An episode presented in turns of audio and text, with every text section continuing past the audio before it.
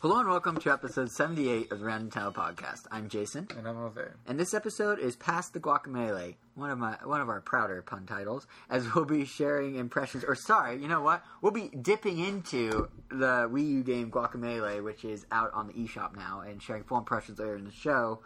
Uh, but before that, of course, we have news as we always do, and on the news front, it's been kind of quiet these last couple weeks, at least in terms of variety of news. There's been a lot of specific things on a small number of topics. So we're going to be talking about Smash Bros, both news and some rumors that are getting a lot of buzz. We'll also be looking at the latest Pokemon news from Omega Ruby and Alpha Sapphire details to uh, the franchise coming to iOS, and we'll have Jason Sales Corner with July NPDs and a whole lot more. And the audience just groaned at the thought of Jason Sales Corner. Yes, we have an audience. Elvis, who's sometimes on the show, I guess it won't is be. choosing to be semi-silent except occasional moans and groans and whatever that sound was. So, uh, yeah, so for, if there's any particular topics you want to hear, use the timestamps over at ramtown.com for this episode. Again, it's episode 78. And with that, we might as well just jump into the biggest newsmaker of the last two weeks, which was Super Smash Bros. for 3DS Yeah. and Wii U. Sounds like it won't be quiet on the Western Front. or any front, I guess. So the um, so probably the um, the thing about Smash Bros is like there was a lot of news, there are some rumors, and then there are the custom 3DS as well. So um, we're not going to go too much into smaller news. They announced stuff like Nightmare Wizard from Kirby is now an assist trophy. Tongue Waggler Extraordinaire, Girahim from uh, Skyward, or Girahim, I mean, no, Girahim, I got it right, from Skyward Sword is an assist trophy as well.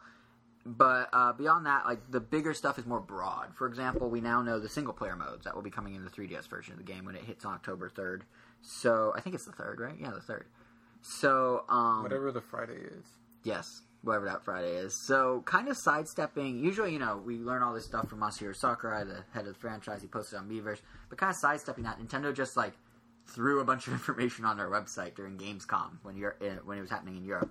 So, what we learned is that the main single player mode, at least that they've announced so far, will be classic. Doesn't seem like there's a full on adventure mode. This seems almost like a hybrid of adventure and classic in that you're progressing battle by battle down like a path of sorts, but the path branches, almost like uh, the RPG mode of Street Pass. The what's it called? The dungeon Street Pass. What is it called? Find Street Me. Find Mii. Thank you. So it's gonna be kind of like that. There'll be different challenges. You know, one on one, multi multi person battles. But you're not battling on man paths, versus though, team. right? What? I mean, but you're not battling on paths, right? You're just fighting like a regular fight, and then Right. the character walks on an overworld map. Yeah, and then the map takes them spot to spot. But it's a little more adventure mode in the sense that you're choosing where you go a little. Like old classic. choose your own adventure game. Exactly. Like old classic, if you recall, was literally just like one, two, three, four, done. So this one's like one, two, or three, four, done. So so that's the mix up. And um, beyond just that, they're also adding. We've we've seen hints of this, but they finally confirmed where it'll be used. The intensity meter from Kid Icarus Uprising, which is a really cool concept where you can set the difficulty from like the easiest thing imaginable to not so Whatever easy. the game can push. Yeah, out. whatever the game can push out. Uh, that's going to be used for classic mode primarily. Pos- possibly other stuff too, but so far only confirmed for classic mode. So, so that's going to help add replayability because that's that's been my issue with classic mode in Smash Bros. Like the other Smash Bros. is just like I played it a lot. Like the N64 one, I used to play all the time. Be like, oh, this is fun. Like I could play this over and over. But then Melee, I was just like, this is the same thing. I'm just doing it with a different character now. So at least you can up the difficulty and go back to get the extra trophies because you unlock trophies, you unlock new customizable things for your characters, all that stuff. So they give it some more replay value with intensity. I think. Oh, oh, I like I like classic mode. I don't think I've ever really. I like it the tried first run through, but by like the twentieth, I'm over it. But this will help. I hope. Well, I mean the the fights are randomized anyway, but I guess True. yeah. True. And in addition to Classic, they did confirm some stadium modes, which are like the more mini game things. So we already know about Target Blast. We've talked about that before. That's the like Angry Birds of sorts of it. And there's Home Run uh, contest is back, and they're also doing Multi Man Smash, which in past Smash Bros was the wireframe battle. You know, you against 100 Or the wireframes. polygon team. Yeah. Now, however, it sounds like, or it looks like it might be Mii Fighters, but that's yet to be Oh, and then. Alloy. They've been changing every time. Yeah, they have. You're right. So I guess Mii Fighters kind of are the next evolution of that. Pretty cool. It pulls meats from your 3DS. You could be That'd be super cool. super random meats, finding some Hank Hill, some. I have no Gordon memes on my 3DS at all. Like I have you and I have Elvis, our crowd. Hi Elvis. Yeah, and I don't even know if that came up in on the mic. Yeah, and I have um, like that's it. Reggie Miyamoto, Eiji Aonuma. That's it. Not, they're going to be fighting a lot of developers. We're gonna be finding a lot of Reggies. CEOs. Yep, a lot of executives that anyone that is outside the Nintendo bubble will be like, "Who is this random person?" But uh, yeah, the one thing I'm kind of bummed about though is so there's multi-man, there's home run, there's target smash, but there's no normal target practice. I like target practice. I really like tar- the target practice mode. Like I used to play it all the time in the N64 one. No, I It's was kind of sad that they just like replaced it with target blast. Well, I mean, it's been going downhill as of late. I mean, for the first two games, they they had like custom maps for every single character. Like, and like I'm not remembering, um, Luigi had one. Like, they were all designed specifically for their like abilities. Mhm. And then in Brawl, they just had five different ones total, just for all the characters. Right, that's true. I guess N64 was the And it also had it. items thrown in, which was kind of Yeah, that was kind of dumb. So it was just like I don't know. I mean, that just meant that there was an easy way to do it with certain characters, and then like for other characters, it was just frustrating because Right, obviously every character handles differently. right. But And now I think about, it, I think I only really enjoyed it in the early smashes. yeah, those were the was good. Yeah, so either they need to bring back the original. Well, they're not apparently, but they should bring back like the original Well, target. It can still come to the Wii U one. That's true. Yeah, this is only 3DS. That's a good point. Another another thing they actually confirmed for 3DS. I don't know if you saw this yet. This like just happened in the last I don't know 36 48 hours. Uh, they confirmed that the music player from or uh, well the music player is obviously back, but they're 3DS-ifying it in the sense they can now put the system in sleep mode, keep the music going, use RNL to shuffle songs, and they again are bringing in a crazy all-star cast of uh, composers from Japanese franchises and Turn companies. your 3DS into a MP3 player. MP3 player. Yeah, so that's kind of cool. It's a nice touch, and they put they put some song samples up on uh, SmashBros.com. I don't know if you, have you heard them yet. They're they're pretty good. I mean, they're just like forty five seconds each, but but they're they're Smash Bros. music, all right. That Smash Bros. music is always good. Yep. And uh, beyond that, I mean, that's it for like modes and stuff. In terms of characters, the big reveal they did these last couple of weeks was that Meta Knight is back in action.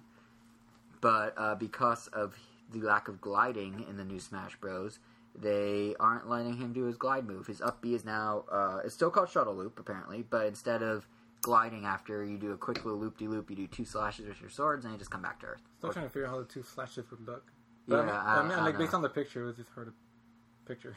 Yeah, but either way, it is, I mean, I like gliding. It's kind of Gliding I didn't use. To be honest, I didn't use it that much. Yeah, like well, I played I as mean- Marth and Tunic mostly, but when I was Meta Knight occasionally, it was just fun Gli- to well, soar around. Gliding was just the best with Meta Knight. It was just well, I mean, not that like that was the reason he was like the best character. It was just really, really fun with him. Yeah, Like I remember, just like I mean, you could fly throughout the whole level of um Hyrule Temple, Mhm. and then just like Oh, yeah, like down yeah, and yeah, yeah, start all the way on top, go all the way to the bottom under the stage, go back all the way to the top higher than where you started, which is no, should be impossible for any fighter. right. And then do your up B to go into a second glide and go like through the level again. yeah, I mean, it's it was pretty ridiculous.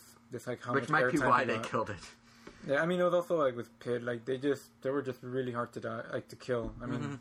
Mhm. but I mean they've also, I mean, just looks like they made every kill a, every move a killable move. So Yeah, what's interesting though is like Meta Knight. If, correct me if I'm wrong. Meta Knight was considered too powerful in the competitive world, right? um, Like he was yeah, his own you- tier that was like banned in some cases. yeah, he was like an S tier. so like, how much do I bet that part of, um, in addition to changing his attack, how much do I bet they're nerfing him? Most likely. I mean, They I have to, remember. right? I mean, a lot of his issues were just that um, he was really fast. All his moves like you to like all his attacks like just made you flinch like crazy, and he just, he was just really good at um, I guess what you call gimping. Like when you knock someone off the ledge, Uh-huh. he was really good at just like chasing people down and making sure they die because he has a lot of flight and he could just like Right, he could just easily. hang out at the very bottom of the Yeah, screen. for he'll get rid of your second jump. He'll like make sure your up B like doesn't do anything. Like yeah, Yeah. not many characters can do that. Like it's even harder for Kirby to do it. Right, right. Others, other flyers. Yeah, but it. I mean, I guess it was a given that he's coming back. But yeah, the lack of gliding and the lack of his ability to do that's definitely going to change things a bit. Yeah, and we'll have to see how exactly how they're gonna nerf him. I mean, They, I mean, they are. I mean, sure. I mean, I mean, in all fairness, like he didn't do that much damage, but it didn't really take that much damage to kill you with Meta Knight. 'Cause Sure. I remember like two hits with Bowser on Meta Knight is like fifty something hits with Meta Knight on Bowser. right, So, right, but right. yeah. You know, he's not the the gliding thing isn't the only thing that's being shaken up with Smash though. Like uh, they're doing this thing with. So they have the special flag item from uh, it's from a Namco game, like yesteryear Namco game. I don't know which one, but it's this. I thought that was a taunt for Pac-Man when like they first. Yeah, so did it. I. But it turns out this thing We actually. thought a lot of things were what like something Were else not, when the yeah. Pac-Man thing came out. yeah, a lot of the the little Galaga things were not they're Pac-Man. items. yeah. But uh, in the case of the special flag, it's actually like kind of a it could be a game changer if you enable it. That's the thing, if you enable it, because what it does is it if you hold it up above you long enough for the flag to raise, I guess, uh, you automatically get a life back if you're in stock battle, or you automatically get a kill added to your score if you're in time battle. In other words, it just changes. It's not, no longer stocking kills based strictly on actually keeping your stock and actually killing. There's now an item that can just skew everything. Yeah, but I mean, Soccer eyes, I mean, it can turn depends on how, and off. It, it depends how long you have to hold it up. I mean, Yeah. if they make you hold it for a long time, I mean, it's just like, I mean, it's it's not any different than getting the dragoon pieces. I mean, Well, yeah, when someone gets it, like, oh, it's like basically an automatic kill. If you get the smash ball, you're Yeah. like guaranteed one Well, kill. yeah, yeah. Well, not always. I've had. Sma- Well, I mean- you well, could screw up the smash ball. I know, not I've always, done that, I mean, or you can just the players could just not get hit very far depending on the final smash. I But depending on who uses it. But yeah, but it's like I mean, it's not necessarily a, a game breaker. It's just kind of interesting that like did it's not even like you have to find the dragoon pieces or you have to like use the smash ball correctly. So you're like if you find a nook where you can just stand still for a minute, free point. Well, it depends. If it's like um, assist trophies and you're forced to stand in place wherever it is, Yeah, because assist trophies you can't like run around and activate in the safe spot like Pokeballs. You have to. just, yeah. like, The second stand- you grab it, yeah, Yeah, and if someone knocks you out of it, then you won't be able to use it. that's true. We don't know So if it's like that, if it's then- like that. I don't know. I mean, since it's an item and it just means like okay, it's like basically just for fun. Then Right. I don't really mind. It's just like oh, it's just another thing to fight people over. Yeah, and I mean it is kind of uh, on the on the flip side of all the negativity. I, Because I was mean, just we don't have enough of those already. right. Yeah, I mean, it's already four. Yeah, I mean, there's the dragoon There's parts. the- There's the smash ball. There's the Kid Icarus gun thing. Yeah, I forgot what it's called. And now there's this. So The daybreak. Yeah, Daybreaker. So now there's four. Um, but yeah, I was just gonna say. I mean, if you look at the positive side of it, yeah, it is kind of just another fun thing to chase after. But it just seems like I don't know. It just feels uncreative to me. It's just like make them do something with it, not just stand Well, still. it's I the- don't know. It's, it's the one thing I'm they, nitpicking. I'm nitpicking. It's the one thing they haven't done yet. They haven't stand still. They haven't created. Don't fight. Don't move. Like actually, that's true. It is kind of the opposite of what It's- you normally do. Yeah, I mean, it's like the one item or ability they haven't put out yet. I mean, they haven't given you any item that just gives you a life back. Yeah, that's true. Actually, I didn't think of it that way. I mean, But it, it's interesting. standing still, I mean, you're sacrificing defense. You're like, I don't Yeah. know, is it really worth? and you're definitely vulnerable. You're definitely vulnerable because you're like holding it up above you. Kind of like in the the WarioWare stage where one of it is to stand still, and you could either Right. stand still and maybe get a star or health back, or you could Go Just- massacre everyone else. yeah, that's standing still. Yeah, Yeah. So I guess I guess that's being too hard on it. I didn't think it through, but it, it's still an interesting dynamic that they're adding to the game. Um, but going back to characters for a sec, just backpedaling real quick, we should probably mention Zero Suit Samus has some alternate costumes that cause a little bit of a brouhaha on the interwebs. Um, so for those who haven't seen it, they're based on the post game still artwork, like drawings of Zero Suit Samus after um, Zero Mission and how she looks after Metroid Fusion. Samus goes to the gym. Yeah, it's her in like a like, you know like shorts and like a workout Like top bra. and yeah sports bra thing.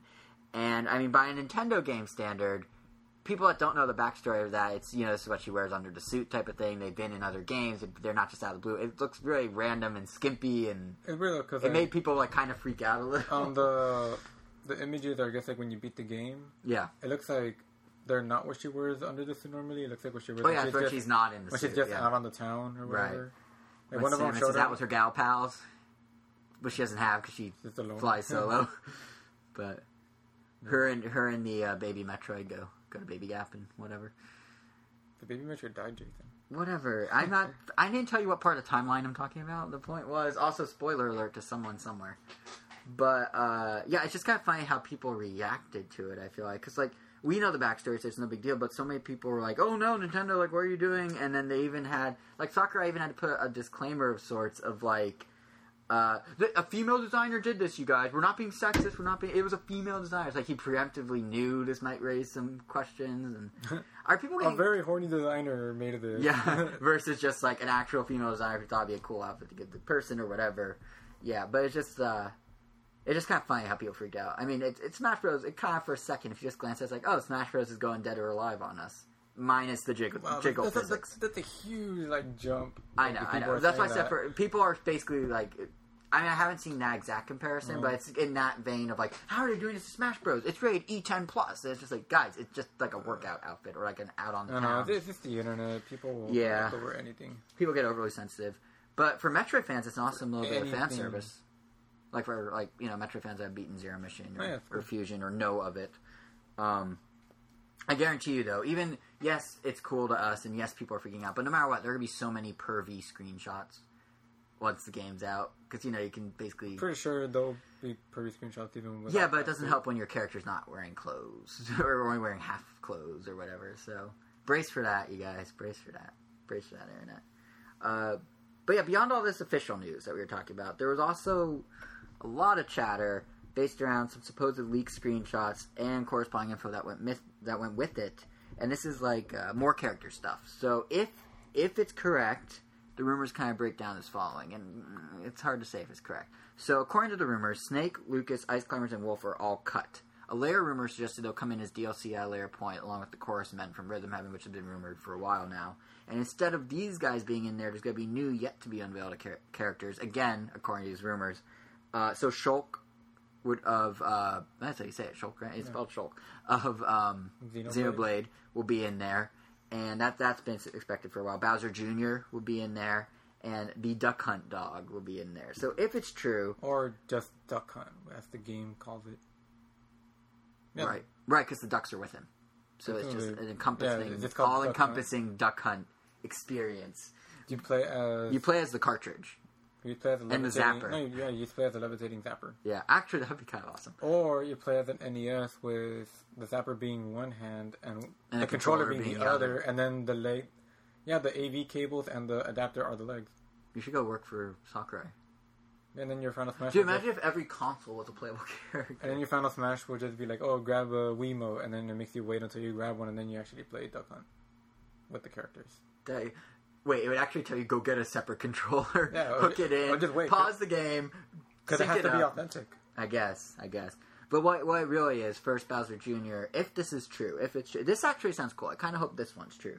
But he won't just be a character running around on his feet. He'll have his little hovercraft propeller clown face thingy and use that as his weapon. So he can like throw cannonballs out of it and like do stuff like that. So instead of just being a character on his own legs, he's kind of hovering around and doing So that sort of thing. run? See, that's that's where I don't know if the room. That's where the rumor starts to fall apart. Because like, if how does he stay on the ground? How does he I do mean, ground attacks? he could. I mean, uh, there's been Maybe it has mechanical. I mean, I mean, there's, there's been characters like that in other games, like um, like in Marvel vs. Capcom. There's a character Modok. He's just like a floating head, yeah, yeah. but he's just floating the whole time. But they kind of fix that by when when he's like just in um, I guess a neutral position, just Yeah. standing. He's still just levitating somewhat off the ground, See, and, and then when, and then when he jumps, Bowser. he just like kind of levitates high. thrusts higher. Right. Yeah, they could totally do that with Bowser Jr. If this is true. Yeah. Then Duck Hunt Dog or Duck Hunt's another interesting one because it'll be the dog, but with ducks on his back, and the ducks can do like projectile far away attacks, and he'll do the close ups. I just want to see his taunt. The, Yeah. the laugh. Yeah, in full HD three three D render. But uh, again, it's hard to say if it's true. One interesting thing about Bowser Jr. I forgot to mention though is if he is real, suppo- according to rumor, he you will also be able to be all seven Koopalings in lieu of Bowser. He'll have eight different costumes, one for each Koopaling and himself. Jeez. That would be cool. And the rumor goes on to say that every character is going to have eight different costumes. Some will be palette swaps, some will be full on character changes. Like Olimar, according to the rumor, will also have an Alf costume where he turns into Alf from Pikmin 3. So he could be Alf or Olimar. That seems like a lot. It seems like a lot, but if you think about how big like a disc is, a Wii U disc is, they could fit it. Oh, I'm, I'm thinking from the 3DS. Well, Because he did say on one thing that all costumes on the Wii U will also be Mm-hmm. in 3DS. that's true. Yeah. Uh, so I mean that that's I mean, a, like- that's one sign that and I maybe mean- this is not a real And I mean, um, or not they- real they've thing. already there's already like confirmation that the 3DS game is like two gigs. Two point two point oh one. I mean, I don't know if that's a lot by game standards anymore. I feel like I have no idea. It used to, it used to sound like a lot, but I mean, people have made crazy amount of. I did learn today, speaking of game sizes, random tangent. Apparently, I don't know if this is true, but apparently the original Sonic the Hedgehog was 20 megs in total, right? Three of those megs, almost a quarter of the game, was just the soundbite for Sega. I don't know if that's true, but that's what someone was telling me today, and I'm like, no way. No, so that's, that's, that's it true. sounds about right, right? I heard it in a documentary about something. Oh, really? But I just find that really funny that like a quarter of the game cartridge was just one half second or like one second long Sega jingle. It shows how easy it was, or how uh, not massive games used to be. Sprites are tiny. Sprites take up no storage. The games themselves were massive. The games were massive, but they were made of such tiny components that didn't matter. Um, but yeah, so I don't know if the, the the costume thing's true or Bowser Jr. is true or any of this is true. But uh, some things that make it seem less true are they there are screenshots that came out with it, and you can pretty quickly poke some holes in the screenshots. Um, one of the things I noticed is that the Jigglypuff in the screenshot because Jig- it all the screenshot also shows like Rob being back and Jigglypuff and this and that next thing. Jigglypuff looks like one of the old hand drawn Pokemon art pieces for one of the games, just given like a 3D like curvature to it. Like it's the exact same pose. It looks pretty much identical. But then you have like Greninja, who is a totally new pose. So it's kind of like, why does Greninja get a new pose and Jigglypuff doesn't? Well, Unless you're photoshopping a Jigglypuff into a screenshot that already had Greninja. That's the only way it would make sense. Like, why would they render one new and not bother rendering a new pose for the other one? It's a weird. Well, I mean, Greninja Thing. doesn't really have that many poses to work off of to begin with. Jigglypuff, but they shouldn't. Need, all the characters have new poses. They shouldn't like be just stealing old Kanto generation artwork. I guess that's issue number one. I had issue number two. I noticed is that, or actually, everyone knows this one. Shulk. When you look at the render of Shulk, because they have a zoomed in one of Shulk in these leaked screenshots, you could pretty much match up Lil Mac's face to it. You could pretty much match it. Actually, yes, Jose, that is. For all those that can't see, because this is audio only, Jose just pulled up the exact artwork of Jigglypuff that the 3D render looks based on, and you found that in what two seconds? Was the first one? right. So there you go. That kind of suggests it isn't true. But I don't know. Well, I'm gonna be looking at the picture again just to see because I do remember her pointing her arm out that way. But well, the whole like tilting the head with the eyes up and everything. But um, I'll go. I'll keep going with my the holes in this. Uh, Shulk looks like Lil Mac's face with a wig put on top of it. Like they flip Lil Mac's smile, he smirked like a frown, but his nose and eyes like line up pretty there's another close. image though that shows like um Shulk in a victory screen, Yeah, but it's super like blurry. blurry. or Yeah. whatever. So there's that pr- problem with it. And the third one, and this one's what bothered me the most, is I might be misremembering, but I'm pretty sure that on the character select screens, because there's multiple leaked screenshots, some of the character select screens show the universe icon behind the characters. Some of them don't, but they're the same screen supposedly. The universe. Like you know how they have the symbols for like oh if it's Metroid you know if it's like Zero Suit or Samus they have the little Metroid emblem if it's Pokemon they have a Pokeball like those kind of like flat emblems behind them. Oh, Wait, behind behind the actual character you select. in a couple of the screenshots, you could see it in the background on the character selection. Not the little boxes, but like this is your character you chose. Oh. But then in other screenshots, they're not there. So it's like, why if they're from the same leak, why would some be there and some not? So there's some holes in it, but I kind of want Bowser Jr. to be true. And I'm sure there's a lot of people that are bummed about Ice Climbers because they were kind of popular. So hopefully that part's not true. But but either way, it's interesting, and this set the Smash world on fire a bit. Smash Boards was talking all about, it, NeoGaf was talking all about, it, it's all over Nintendo blogs. Um, Referring to that. but yeah, yes, because they can see that. May I? That's different though. Huh? No, it's uh. I think, Well, hang on. All right, so looking. what I think Jason's Here we go. to Let me rephrase is, it. is that here. there- there's an image that has some like I guess character pictures, I guess like the actual art renders, but it has like nothing in the background. And then there are some that's when you're picking them and it actually has like their name and the emblem on top. the emblem on top. But the problem with the thing is, now I'm looking at it again. yeah, there's they five, might be the there's five characters on the other ones. Like that, doesn't even look like it's a. That look, I oh, don't know, Yeah. you're definitely not playing anything when you're in yeah. that image. I mean, there's It's never five characters. It's fine because like you find new things and find different things each time you look at these. Like that, I didn't know. Like before, I was misremembering. So yeah, that was the case. But then like looking at it now, for It's example, like now that there's five characters there, we don't know what that means. it might just be the start screen. You'd I have to write it off at that point. But yeah, the weird thing about this now is that when you look at it again, hang on, let me see here. Yeah, the other thing is why are the characters not next to each other? Because another, this is one that you actually point out when, before you were recording the Oh podcast. yeah, Because I I, forgot to mention there are clones now. Doctor Mario, according to rumors, back in, and Dark Pit is now in, and they're both clones, and they're not near their universes. Every character in every Smash Bros. is always next to its fellow castmate yeah, I. I remember saying that, but then I was reading that someone pointed out that um, I mean whether this is, I mean obviously whether it's true or not, yeah, um, I guess um characters are usually not next are not always next to the respective franchise until the roster is completely full. Like that's supposed to be complete though. yeah, but if there's DLC, what if they're taking that into account? They wouldn't because that's not what you're. When you buy the game, you're getting the full roster. Then they're giving you a second. Yeah, but roster. I mean that's it wouldn't make sense I mean, to I, me. I mean, I, well, I mean, whether it does or it doesn't. I mean, at that point, like, we can't just assume Sakurai is going to be doing the exact same thing for every single game just Right. because he did. But it makes it hard to pick the characters because like if I'm like I want to play as Pit, why would I go top left for normal Pit and bottom right for But I don't know. Pit? that It doesn't make sense. I don't know. That's, I mean, Yeah. nitpicking something that precise, I feel is kind of pointless. And you know what's Just- funny just about this? You know what's funny about this? The more we nitpick it, the more likely it's gonna be true.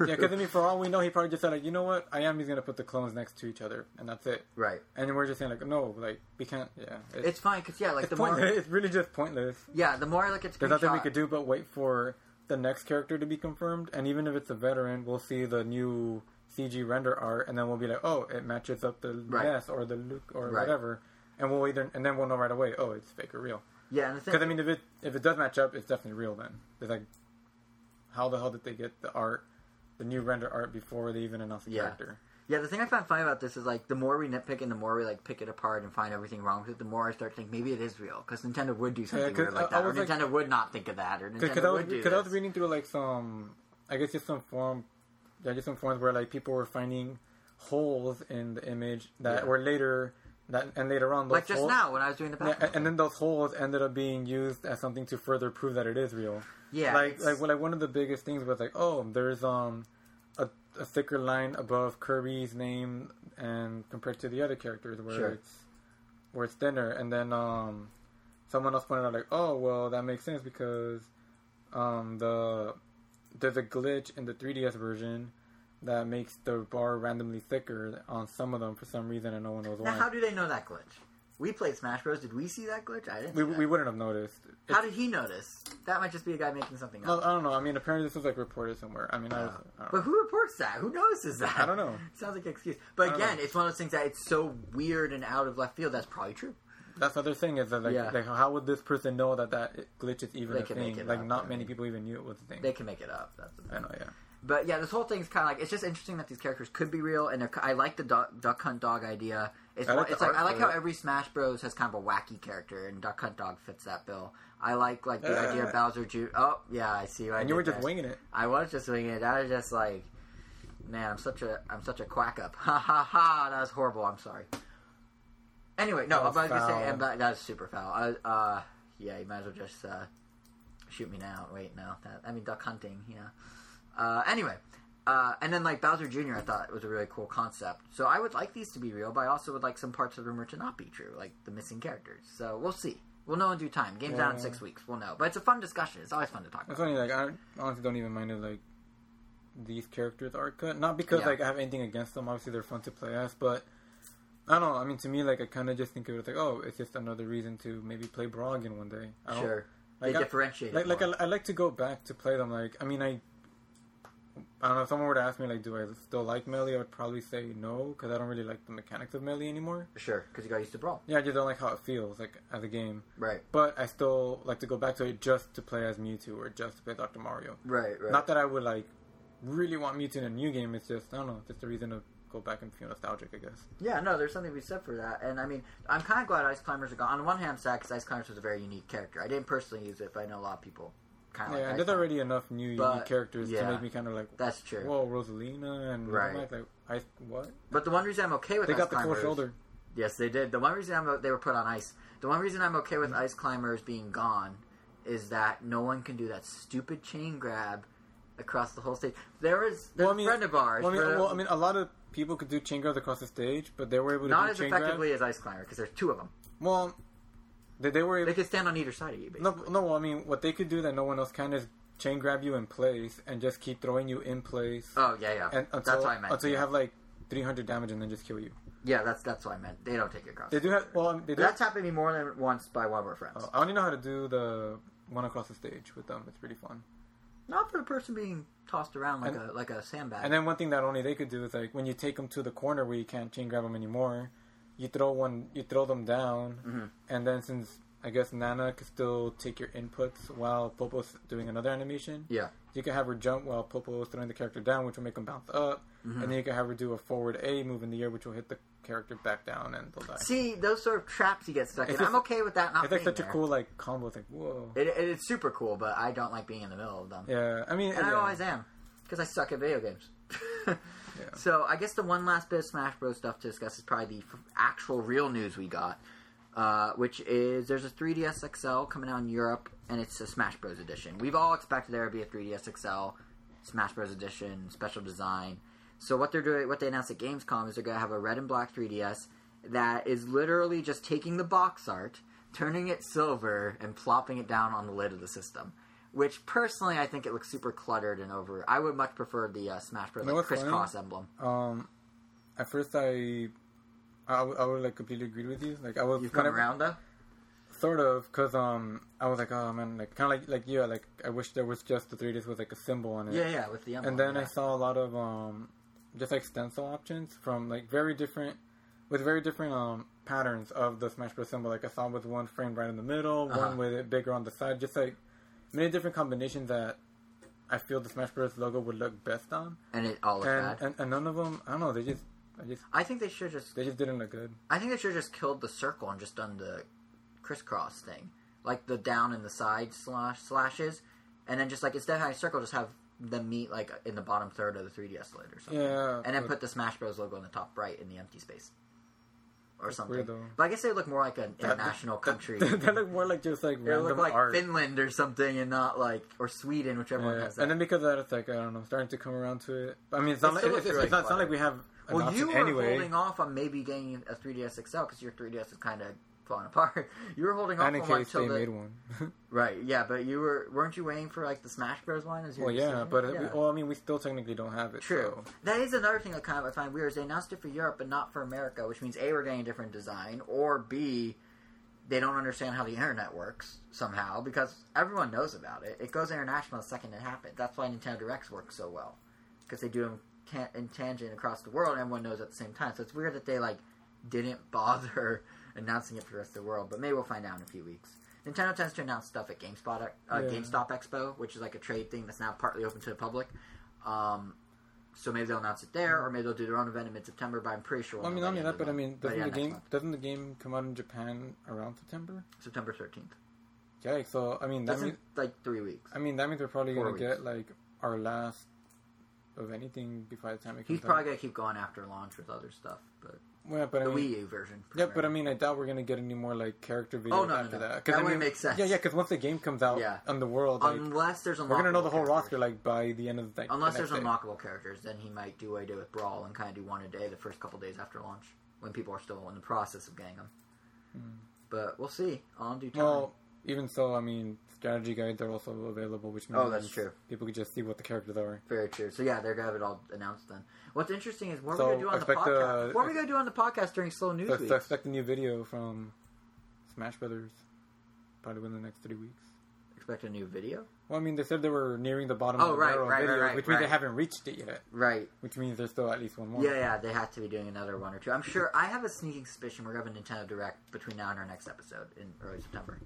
That's just my guess. Probably after Labor Day. But I mean, they have fall games to talk about, and they haven't been talking. So Nintendo Direct, and a standard Nintendo Direct does mean a new Smash Bros. video. Yep, most likely.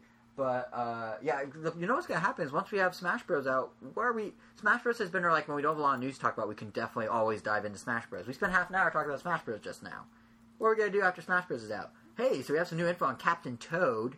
Swamps are an enemy now. Yup, they're square, Um, and you and they go like they always did. I think those are No, that's Whomps. not. What? Those are Whomps. Those are Whomps. You're right. Well, Thwomps and Whomps. the Whomps are. You're right. this is where our podcast will devolve to, just making random grunts and saying they're Mario enemies. But we, we'll go Planet of the Apes. But um, yeah, we've been using Smash Bros. has been a good uh, We can keep talking people point for to so with your um, world global power, Global Smash Power. whatever. Get it right. Come on. But you know another game that we've been talking a lot about actually check out this transition and that's also gonna be we're gonna be running out things today because they'll come out eventually is Pokemon Omega Ruby Well, I and mean, Alpha that's, I mean that's just everything. Yeah, that's, That's true. just- that's just hey, it was just a transition, okay? But but yeah, Omega Ruby and Alpha Sapphire, uh, those are the other big games for Nintendo this year, and they are. Yeah, they- we're getting some more information. What's funny is that even though there's more information on, on Ruby and Sapphire, I would argue the bigger Pokemon news is other stuff they talked about these past few weeks. So we'll start with Ruby Sapphire, and then we'll kind of evolve the conversation. Actually, Ah. getting pretty excited about hey, that game. hey, there's a pun there. You didn't acknowledge it. We'll evolve the conversation into other Pokemon topics. You're still not acknowledging it. You're giving me the blankest look. You are giving me a look of disappointment, as if I just like, I don't know, As I was betrayed you and your family. That's that I'm actually saying. getting really excited about this game. Weren't you not going to buy it originally? I feel like this. This one?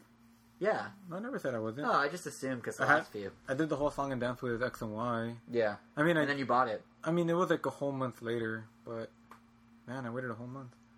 Yeah. But um, but this one, I mean, I still really like X and Y. I mean, I've got fully back into competitive Pokemon, so now it's just like it's like a patch update. Right. It's like, oh, what new megas are gonna come out? What, Not just new how, megas, How but will they? there's- How will they affect the game? What Not just new megas. There's new gameplay stuff they're doing too. who cares? Some of Not it's battle more. related. Uh, well, some of it is. Oh, oh, you're talking about Pikachu's. Yeah. So what they announced is, uh, first of all, the contests are back.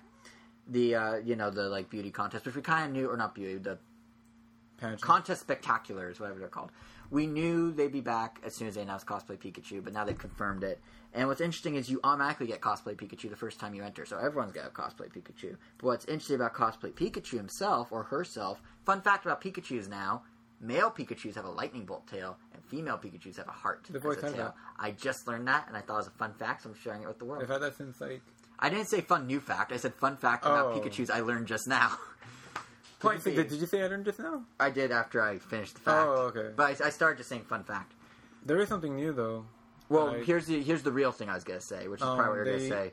no. Pikachu can have different attacks depending on how you dress him up. No, No? that um, I don't recall the female Pikachu ever having brown on the tip of their heart-shaped tail though. They didn't in the screenshot I saw. It was no, all it was pure no, yellow. No, no, there were there were two variants. Oh. I remember seeing one. I'm like, what? That's weird. But whatever. Double fun fact: not only do they have different shaped tails, but sometimes they have splotches because that makes them. a huge difference. It does. It does. I mean, think about how much more merchandise they can make. They can do lightning bolt tail, heart tail, and brown heart tail. That's three Pikachu's instead of one. Rolling in that Pokemon money. But no, uh, the the real thing that's changing in terms of cosplay Pikachu and, and how it affects battle is you can now have a Pikachu that knows moves from Pokemon types that Pikachu would normally have nothing to do with. For example, if you decide to have Rockstar Pikachu as your cosplay, you can have a, a here we go Meteor Mash. If it's uh, which is a Steel type move. If you have, see, I know my Pokemon.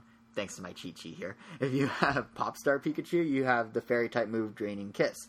So, point being, you can have a Pikachu with moves that Pikachu wouldn't normally have. Some of it could plus the light- plus the normal electric moves. like really good strategically. Crazy. And what what potential the potential here? I don't know if this is I, how it I- works. I, want the Pikachu with the flying press.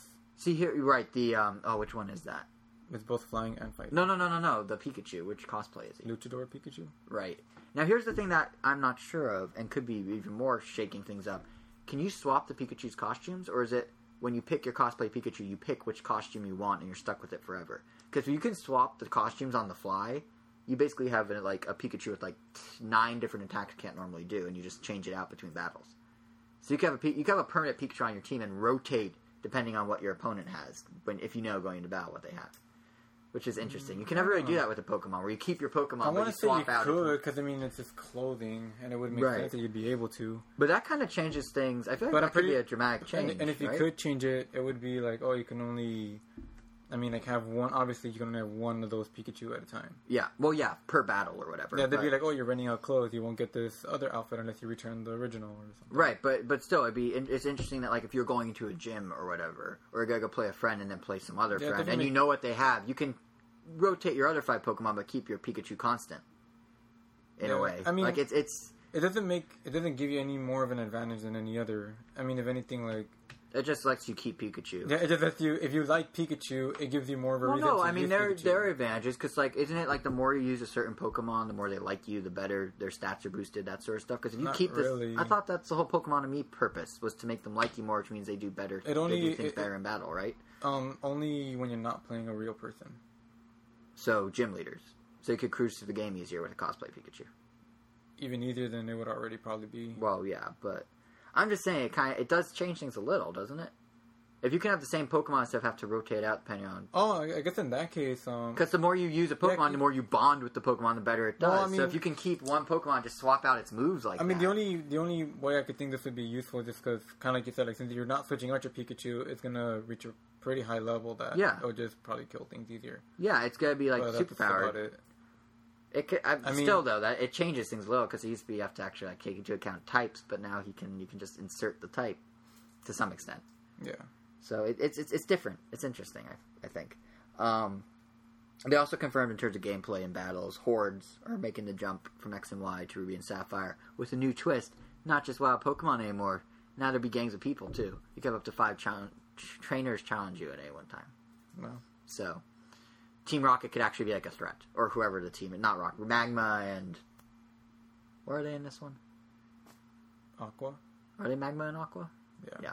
Aren't you impressed? I remembered Magma. Should be impressed. Maybe. I'll take that as a yes. But um, and you did mention Mega Evolution. And I guess that means yeah, Do you have actual threat, sw- uh, threat swarms hordes. Hordes. Yeah, because usually their levels aren't that high. Yeah, but now if there's five of them, even if the level's not that high, you just have to. Yeah, and they're trained Go through so it. Presumably they'll actually have better moves than the ones you find in the wild. So Yeah. So it, it's again an interesting little twist. Um, now you did mention Mega Evolutions, and they did confirm some. I mean, there's now a Mega. Watch me butcher these. Mega Altaria, Mega Lopunny, Lopunny. Lopunny. It could go either way. How you know? It's an O. It's probably Lopunny. Mega. Uh, bunny, punny. yes, Mega uh, Salamence. I assume. Salamence. I got that right. You're correcting me like I said it wrong. I said it perfectly. I know, I just put a question I, mark. I'm, I'm just repeating so you could confirm Thanks. whether you got it right. And and if you buy the game uh, close to its November twenty first release date, you can also get a mega shiny Metagross. Metagross, I mean. See, correcting myself. Metagross. Metagross. He's so so so icky. But no, um, the one that's really worth Don't you mentioning also though, get a Beyonce if you pre-order the game? Or I get believe it? so. And they have stuff going on with uh, Heracross right now in X and Y that you can then transfer. I into. downloaded mine. Good job. High five. It was a waste of time. High fiving the waste of time or high fiving the download? What was that high five? No, the download. The download. Okay. But Heracross. now there's one. There's one mega I didn't mention. IVs are trash. There's there's one Not even one good IV. Really? No, not even one. So what's the point of them? I don't know. Like, does it get good stuff when you put it in Ruby and Sapphire? Like no, it's just a. Crappy, Nothing changes. You just have a bad- crappy it's just, It's just a bad Heracross. why? Like- why are they doing that? I mean, like I, I thought like Nintendo will like when they give you like special Pokemon that they would have at least like I don't expect them to have perfect IVs. I mean, yeah, a Pokemon doesn't even really need to have them, but I expected at least like good ones in the relevant stats like attack or something. right. But yeah, it was nothing. That's so weird. It was just a generic like you could probably catch one in the wild that's stronger than it. But- So you just get the pride of knowing Nintendo gave it to you. That's Basically. Which Well- isn't even pride. well- Catching one is more prideful than just having Well, I mean, it's in a it's in a cool Pokeball. It's in a Cherish Ball. Oh well, I guess Which in turn, I guess you could breed it. You could since you could breed Pokeballs into other Pokemon. Mhm. I guess theoretically you could breed a really good Heracross with a really cool Pokeball. there you go. Yeah. I guess this is now over my head, so I'll just say yes, yes. Yeah, because normally you can't get that Pokeball any other way. Right, right, right. That that's about the extent of my knowledge to that point. Yeah, and, and avoid a scandal like that one guy. I think his name is. Oh, in the championship or in the tournament where he had a Pokemon in the wrong type of Pokeball, and they're like, "How'd you do that? Did you cheat?" Yeah, And because there's a that, whole brouhaha. yeah, 'cause that Pokemon. Yeah, there's no way that Pokemon in particular could have been in that ball. Yeah. What was the outcome of that? I don't know. Oh. I feel like I should have known. but- Hey, any listeners who know the story, let us know in the comments below and on the blog post for this episode. Just saying. But I'm, I'm gonna be honest. So we listed off some megas. We listed listed off like Heracross, but there, there's one mega in particular that is really the only story we're talking about. I'm sorry, it's the truth, and that is Mega Slowbro.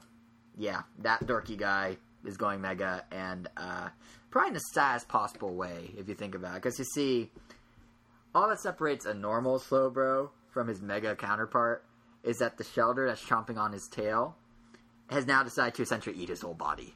That's it. It's a torturous Pokemon. So, like, I'm, I'm, let me be fair. Let me be fair.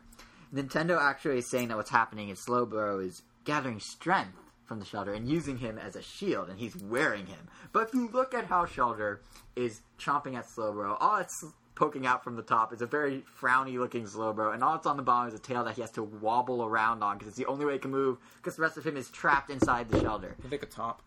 He looks like a top, and he looks very miserable. You know what's funny on the? He looks miserable in the picture, but then when I saw the video or the He trailer, looks worse in the video. Well, no, I mean, well, he was smiling. He looked. I, I saw the start of the video where he like they like spin the camera around towards him and he looks like he wants to kill himself. Later Oh. on when he's bowing, he looks better. Yeah, either but when like- they do the pan of him, he's just like, why? It's funny, like since Slowbro is so slow, I bet like his sadness is like the realization that he just barely got bit initially. Yeah, probably. I mean, to, to this ridiculous character's credit, his defense is super high because of the, the uh, shell, and somehow so is his special attack because naturally, when you're being eaten alive, your special attack goes up from adrenaline. I guess I, I don't know, but uh, but still, you just got. If you guys haven't seen him, we have a link to a story all about this on the blog post for this episode, ramtown.com, episode 78. Just click it, scroll down, it's under news.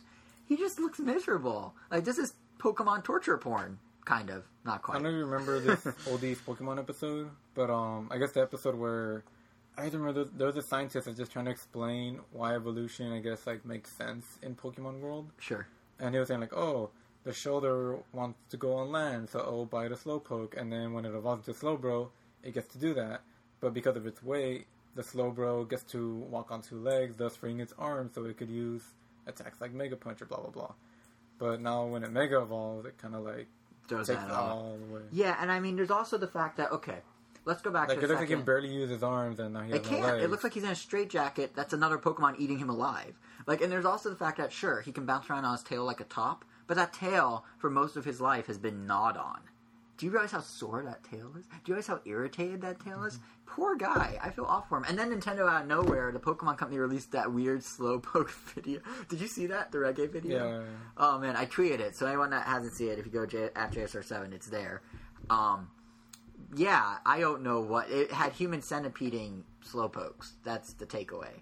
So basically, slowpoke and slowbro and mega slowbro, and I guess slowking to a lesser extent, are like the best Pokemon ever. They're now better than Bidoof. I'm putting that on record. I like them better than Bidoof now. So, and I feel really bad for slowbro, mega slowbro. I wouldn't want to be eaten alive by a Shellder or any animal or creature, fictional or real. Well, I mean, at least he's still alive. It's not like the whole Paras thing. Yeah, but yeah, but think about it. You you you get eaten by a Shellder. Your tail is super sore, and yet you have to stand on it and hobble around. And then some guy comes along, captures you, I mean, we don't- I mean, and we- he's like, "Hey, you, you're gonna ba- battle for me now. You're like being eaten alive. You have no energy.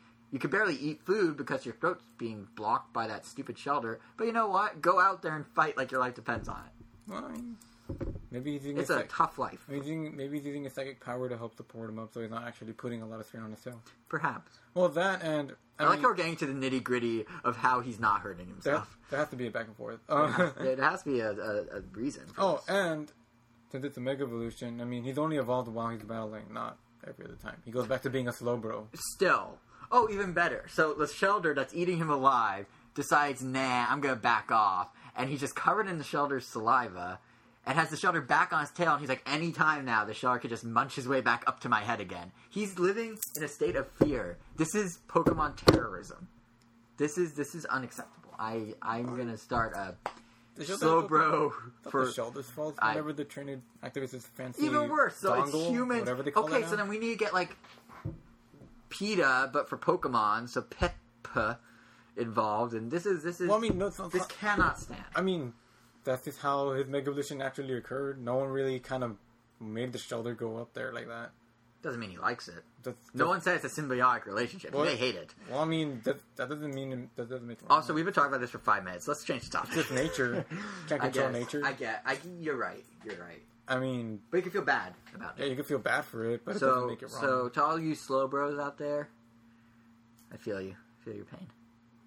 A totally different note, and by the way, that went way longer than I thought it would. I was gonna ramble for like a minute. I was gonna get on my slow bro soapbox, which by the way is just a slow bro that I stand on because I too tortured him. I was gonna get on that for like 30 seconds, and then somehow it turned into five minutes. But anyway, real Pokemon news. It's actually kind of more interesting than the Omega and Alpha stuff, and that's uh, Pokemon's coming to iOS in a playable way, just not the actual game. At uh, a bit of unexpected news at the Pokemon World Championships, which were in Washington D.C. just the other week, um, Pokemon Company announced that they're bringing the Pokemon Trading Card Game online to iPad.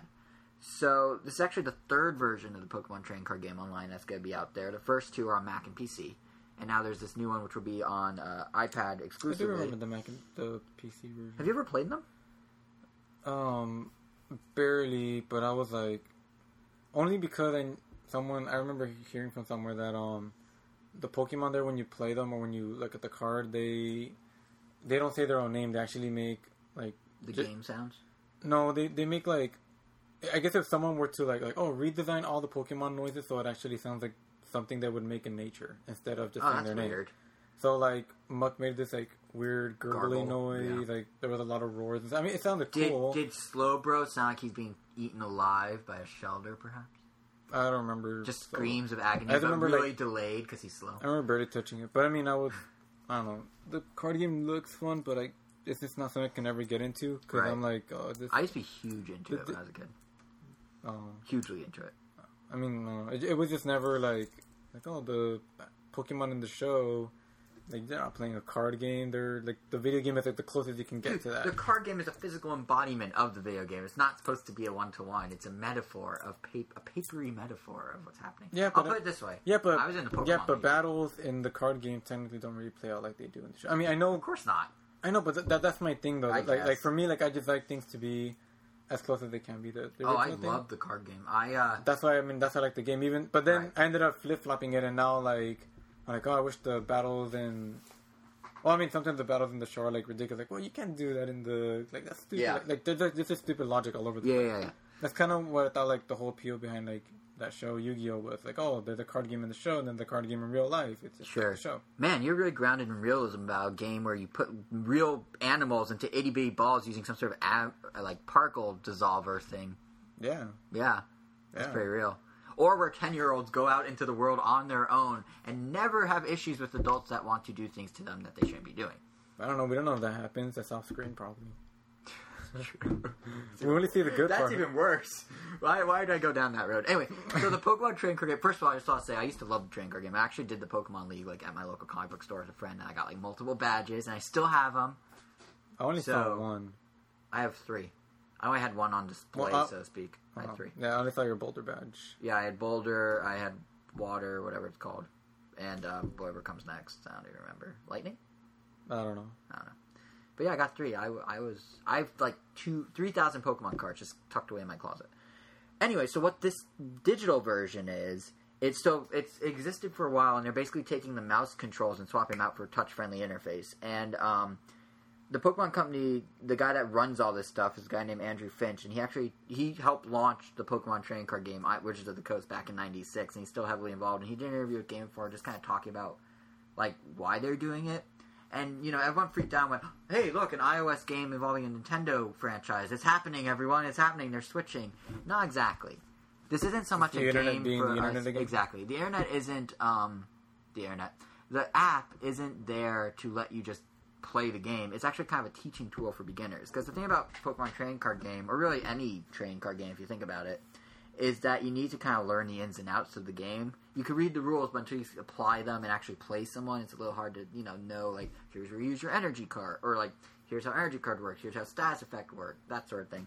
So um, if you have a friend to show you in real life, obviously that resolves the issue completely. Or if you're like me when I was 12 into the Pokemon League, you have people there to play. But a lot of people are on their own and want to figure out how to play. So Nintendo, or sorry, the Pokemon Company, separate from Nintendo, created this digital version specifically as a teaching tool. Because if people can get hooked playing the digital one, they will then go play the real one and buy more cards, and they make more money. So it's a giant marketing tool. Because the other thing is, the cards you buy in real life are scanned into the digital game you can have your deck from real life work in the game. Every card is scannable. Every card is in the game, perfect like recreation, complete with real hologram holographic effects. And it's not just like a light filter; they actually shine in different ways depending on how you like move the card around in the game. That sounds cool. It's actually kind of cool. The game, the video game matches the card in real life. The card in real life. Yeah. Yeah, it's cool. But so yeah, all that is just a marketing ploy because they want people to go buy the product. Because Pokemon Company at the end of the day wants to make money off Pokemon. So if they give you a way to learn the card game and then want to go buy the cards, they make more money. Even if up front they might lose a little building out this software. So that's kind of why it exists. And as a result, um, it doesn't necessarily mean Nintendo's going iPad with everything. First of all, this was developed outside Nintendo. It was just Pokemon Company. And I should also mention, Pokemon Company isn't skimping out on this from my understanding, it's actually it's super full fledged. You have an account, you log in, and it works across every device. You can be playing on your Mac, then be going somewhere and playing on your iPad, then come back to your Mac, and the game will pick up exactly where it left off on each. You just sign it, So that's kind of neat. But so it's like a legitimate game, but it's mainly a marketing tool, which is what the Andrew Finch guy was telling Game Informers. That's a teaching tool, which translates to a marketing tool, and that's why we also see like the Pokedex being on iOS because it's a marketing thing, and that's kind of Nintendo's own strategy as well. If you recall, while I was saying they don't want to make you know, they don't want to make actual games. They want to make things that enhance the game. You know, like the Mario Kart 8 stat tracker that they put out, or like having Miiverse available on mobile. They want to do things that will make you want to go play the game. So these are all marketing tools. That doesn't mean people aren't misunderstanding it, though. Business Week reported that right after this was revealed that they're doing this app, um, Nintendo stock rose four percent off this news and off news of strong Mario Kart 8 sales. So it's not mutually exclusively this, but that it definitely contributed because investors are like, oh, they get it, they're doing iOS, sorta. So it, I think think of this more to me at least in line with like how they did Pokemon inside Google Maps and less like an actual game for iOS, even though it is a game. So that, that's my two cents, but um, yeah, I think it's interesting that it's on Two iPad to cents isn't worth that much. You know what you could get with two cents? Nothing. You could get like a uh, thirtieth of a bag of M and M's. Would I be able to just go? Can I get a thirtieth of a bag of M&Ms? Yeah, and the guy takes out a huge knife and just starts chopping up the bag. Yeah, Oh, you should try it sometime. Next time you're at like 7-Eleven. all right. All right. But yeah, so that, that was my little spiel about the thing about the Pokemon uh, trading card game. I just thought it was interesting. Like a lot of people online and investors too were just like, "Oh, they're doing it." No, they're not, guys. They're not. I guess I could let them think that. Yeah, I mean, if it keeps Nintendo stock up. Uh, and, in, and I guess while we're talking about Pokemon, we, we should mention this. I mean, it's gonna be old news almost within a few days of us posting this on the site. But on Tuesday, August 26th, uh, the Pokemon Company is announcing what they're calling a shocking new Pokemon game. Oh, Pikachu. It's either the Detective Pikachu game or it could be Pokken Fighters because that I sounds don't know. plausible. It's, it's hard for me to think of anything other than Detective Pikachu after you said the word shocking. I, well, that's a tra- I don't know if it's a literal translation of shocking or if someone just was like, yeah, just say it's a shocking game. I mean, well, Because here's the thing, it's well, a I mean, new well- game. They already announced Detective Pikachu. They well, I haven't mean, showed it. I, I've heard announced it. um, I've heard another headline that said like, oh, Pokemon to announce a quote stunning new Pokemon Right. game. See, that's why I don't know if it's a literal translation. I just saw shocking on one. No, like stunning. Well, that then that might imply it's for Wii U. So who knows? Right. Right. I mean, yeah, I- it, I think it's gonna be po- Pokken Fighters. Well, here's the thing.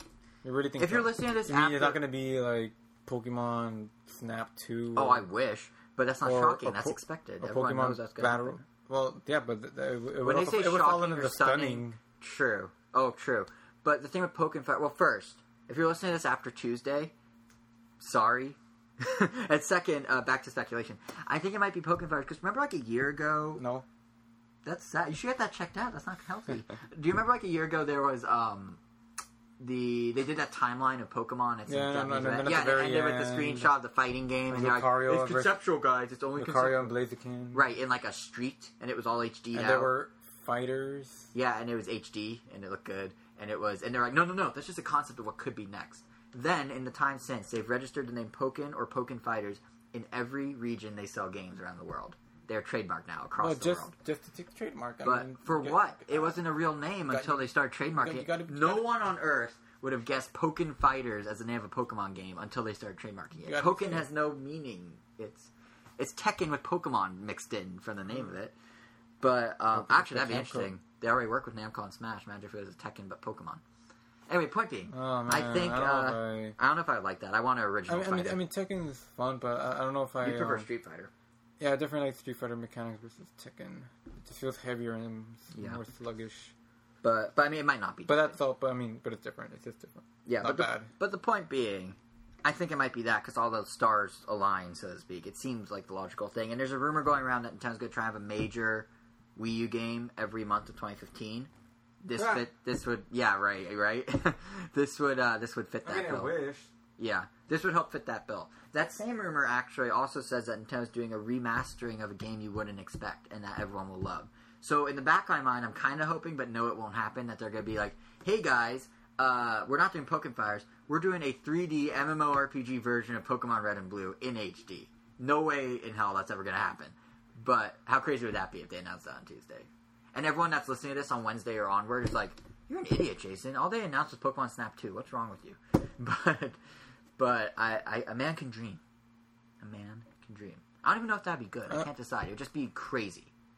Like I don't know if I want Red and Blue as an MMO MMORPG, but it'd just be insane if they announced that. I think it'd be too soon to have any kind of Pokemon MMO, especially while Pokemon X and Y are still kind of supposed to be your needs- go-to but imagine how Pokemon online thing. But imagine how much that would help sell the Wii U. And it won't be out till 2015. That's two years after X and Y. I mean, they're announcing this in August. There's no way it's coming out before like the second half of 2015. I'd imagine. So it's certainly not coming out this year. So I mean, it could whatever- happen. It's a crazy pipe dream. I mean, I guess I mean, but I. I mean, that sounds like it could be cool. I mean, I have no idea. I just hope it's if it something more substantial than a sequel. Like, I mean, as nice as So Pokemon, Pokemon Fighters, as nice as Pokemon Snap Two would be, like, it's not stunning. I, I, I kind of be disappointed if it was because it's like, I don't know, Pokemon Snap. I mean, it's a fun game, but it's super short. you better not diss Pokemon It's, Snap. it was super short, super easy. Yeah. It was more like a theme park ride. You know what it was? It was a theme park ride. You know what it through was? Pokemon World. It was like a, I don't know, like a fancy, like a polished tech demo. Yeah. You know what it actually was? It was Nintendo going, how can we milk Pokemon? I don't know what we could do for gameplay. Let's just put them on track and see what happens. Seriously, like I, mean, love the game to death. It Yeah, worked out really like- well, but you yeah. could tell they're like, what is, what are we doing as they're I making mean, I'm not trying to say it's a bad game, but like right now, like I don't know, what we need on the Wii U isn't another. We need a meaty game. yeah, We need Pokken Fighters. I mean, it's I don't know. I, I put it on the same level as um, like Toad's Treasure Trackers, like where I would be really excited for it, but I'm not excited to like go play it right now. Like It's uh, really fun though. I mean, when I played it at Comic Con, I really. Well, yeah, I it's so charming. yeah, but and I mean, Toad squeals so it- it's like I don't know. It's like a game I didn't know I wanted, but I, I could have waited to. right, right, Yeah. right. I don't know. Uh, it's only gonna be forty bucks most likely when it comes out. So that's nice.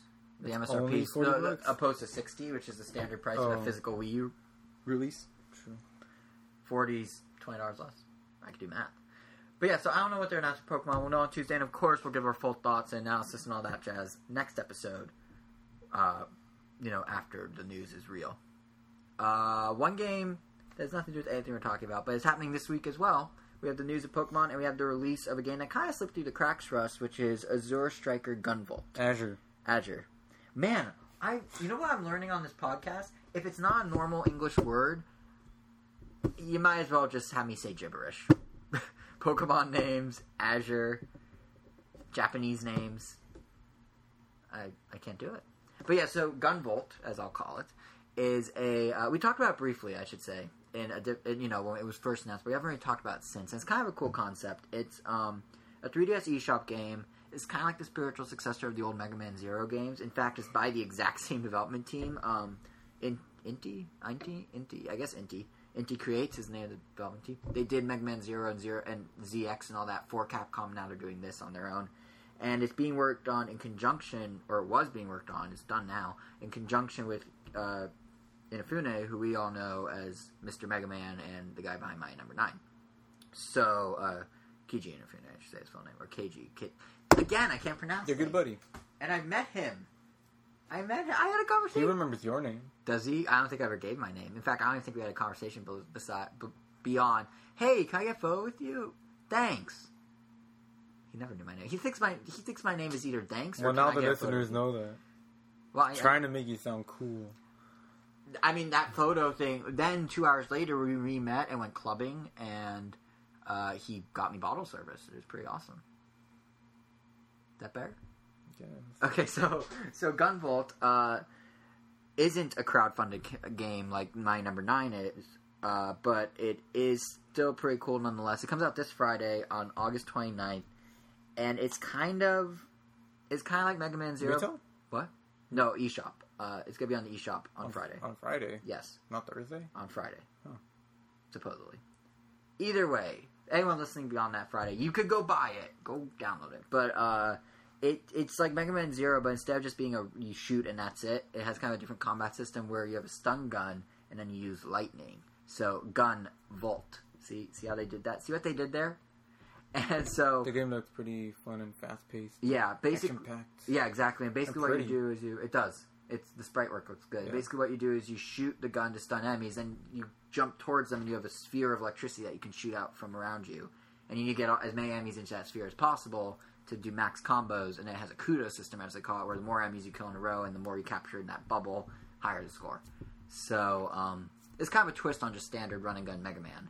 And then, of course, it has like the ability to get new abilities and the ability to like merge things and whatnot, or I think they call them sync, uh, not sync, but when you combine things, it sounds like sync. I can't think of the word. uh, combine? I don't know. Whatever. You can. No, it sounds like sync. It's like synthesize. No, synthetic. Synth. It's called the synthetic merging system or something. You can synthesize Synthetic two things into one. I know, but in this case, like- it does. They, I think they call it the synth system. Someone correct me if I'm wrong, but point being, so it has all that from Mega Man Zero plus this new combat system. It looks pretty cool, and uh, it's out at the end of the week. It's going to be 15 bucks when it launches, and based on previews hitting the net, it might actually be worth picking up. I'm actually going to be getting it now, so we'll have impressions next episode about Gunvolt. Look but at uh, you. look at me buying a video game and playing it somewhat. Um, but the thing that's really newsworthy about it, besides the fact that it's actually coming out now, is that they're giving you a second game for free if you buy this game before November 28th. Because you might go $15 for a downloadable game. That's a lot of money, even though I think Shovel Knight's the same price it's totally worth it. So what they're doing is they're giving you what they're calling Mighty Gunvolt, which is a crossover game. It's a demake of Gunvolt combined with Mighty Number Nine and another game of theirs in Japan that the developers made called uh, Galgun. So basically, how it works is there's five levels. It's all eight bit. You're running and gunning as either Beck from Mighty Number Nine, Gunvolt of Gunvolt, or the main character from this Gal Girl, or sorry, Gal Gun game. And uh, yeah, it's just like a separate game. It's kind of like um, Dark Zero, Vo- or was it Dark Zero? Dark Zero Void. Yeah, the demake. Yeah, the um, DSiWare game that Capcom put out. It's kind of the same idea. Only difference is you get it for free. So you get a full game and then another full game for fifteen dollars. So that's kind of a cool promotion. And I think between all positive press and now this, there's really I can't see a reason unless the reviews are horrible, which seems unlikely. I don't see a reason why you wouldn't be getting the game if you're a fan of the genre. So if you're on the fence about it, we're gonna have full impressions next episode. But I felt it was worth mentioning that promotion because you don't really see stuff like that in the eShop very much. So it's cool that developers are experimenting. I mean, Europe they've been doing a bit more. Like SteamWorld Dig when it launches, also at the end of this week in Europe. If you own the 3DS version, get 25% off the Wii U version. For whatever crazy reason, you cannot do that in America. I don't know, NOA won't allow it, which is incredibly idiotic, but NOA is so weird. NOA is very weird. But either way, it's cool that companies are starting to experiment with like digital promotions and digital deals and you know that sort of thing. So uh, now on the flip side of that, I mean, some developers giveth and others taketh away. In this case, uh, you know, we're getting Gunvolt, Mighty Gunvolt for free with Gunvolt, and now on the flip side of that, we have Ubisoft taking away mature games from Wii U fans, sort of. So Watch Dogs is still coming, but it's, supposedly, but it's going to be the last mature audience targeting game that Ubisoft will release on Wii. U, Yeah, and I feel like it's gonna be super bare bones. yeah, Like just like based on their impression, it's like it, it sounds like I don't know they're being really bitter about even bringing out Watch Dogs. So they're like, you know what, we're giving it to you, but we're, but we're just like putting it out there just to say we did. they're fulfilling a Even if it's they made, just the all. campaign mode, it's probably not going to have all the amazing, fun online multiplayer. mode. Now, just to be clear, real quick, they But haven't don't know. said they haven't said one way or another. We're just assuming based on their track record, but it's probably a safe assumption. yeah. But yeah, because you were you were tweeting the other day about like how the the integration with like hacking other cities and how it worked well in the gamepad or something like that. Like, how does it work in Watch Dogs if you're like messing with another player's city? Um, essentially, I mean, if you have a friends list, um, you can see which players are currently active. They'll be playing their third-person shooter Watch Dogs as they normally would, Right. and you can send them an invite to play a game. And then when they accept the invite, on your screen you'll have like a map of Chicago or a little part of it where the player is, and there'll be like a little tiny red card moving in real time. So wherever they drive is what you see. Yeah. And then um, you're trying to stop them from getting to markers. This could potentially be on the Wii U, so I might as well go through it. Sure. Yeah. Yeah. And, that's um, why that's why I brought it up. Oh yeah, so they're like, they're just trying to collect. They're just trying to go to all the checkpoints. There's like a certain amount of them, and you block them. You control a helicopter, Mhm. and you and kind of like Zombie U, and like it's no surprise also a Ubisoft game. Right. You could spawn police cars like across the street or like anywhere around them Uh huh. to try to stop him and to like crash into him. And then in addition, kind of like what he has access to, you could hack things. You could hack the street lights. You could hack um, the steam pipes. You could hack um, some poles that pop up or close gates or lift bridges. Just do whatever you can to like stop him from getting to the checkpoint so that time runs out and he loses. And I don't know, just the integration is just really cool because I mean I'm using a smartphone and it works seamlessly. Right. on your iPhone, right? Yeah, and then um, and you could also just play random matches against people you don't know. But we don't know if the app is going to be compatible with the Wii U, and even if it isn't, I feel like the app won't, but they might do gamepad. yeah. But I mean, it seems like something that would work perfectly with the gamepad. If anything, it would work better because like unless I'm using an iPad, it's kind of cumbersome on the on the iPhone. Like my Sure. finger kind of blocks a good amount of the screen. Yeah, because the screen's only four I inches mean, big. I mean, it works well enough, but it's like uh, it'd be way better on the Wii U, and also it'd be more and more precise to like touch exactly where you want. Mhm. So, I mean, it, it just seems like a no brainer. Like, and not only that, but um, it makes couch play with other friends much more practical because I mean, not everyone is gonna have a smartphone or the app, or Yeah. maybe even want to download it just to play with you that one time. Right, but if you have the gamepad, you just hand it to them. Yeah, like you're done. I mean, it wouldn't even be bad if they just made that its own mode and not even require you to go online. But I don't know, that'd be cool because I mean, then you could just go on the gamepad. Even if you have no one to play with, you could just presumably from your gamepad just play other people online. Right. Maybe even have like a live version of what they're seeing on the TV. I don't That know. would be cool. And, you know, that's the bummer All this this. potential that would make it even cooler on the Wii U. And this is the bummer about the Ubisoft news about about excuse me how they're not doing the mature rated games as much anymore or mature targeting. They didn't say M rated specifically games as much anymore. Is that they are good at using the Wii U in clever ways. I don't know if they're going to do that with Watch Dogs, but it sounds like something they would do.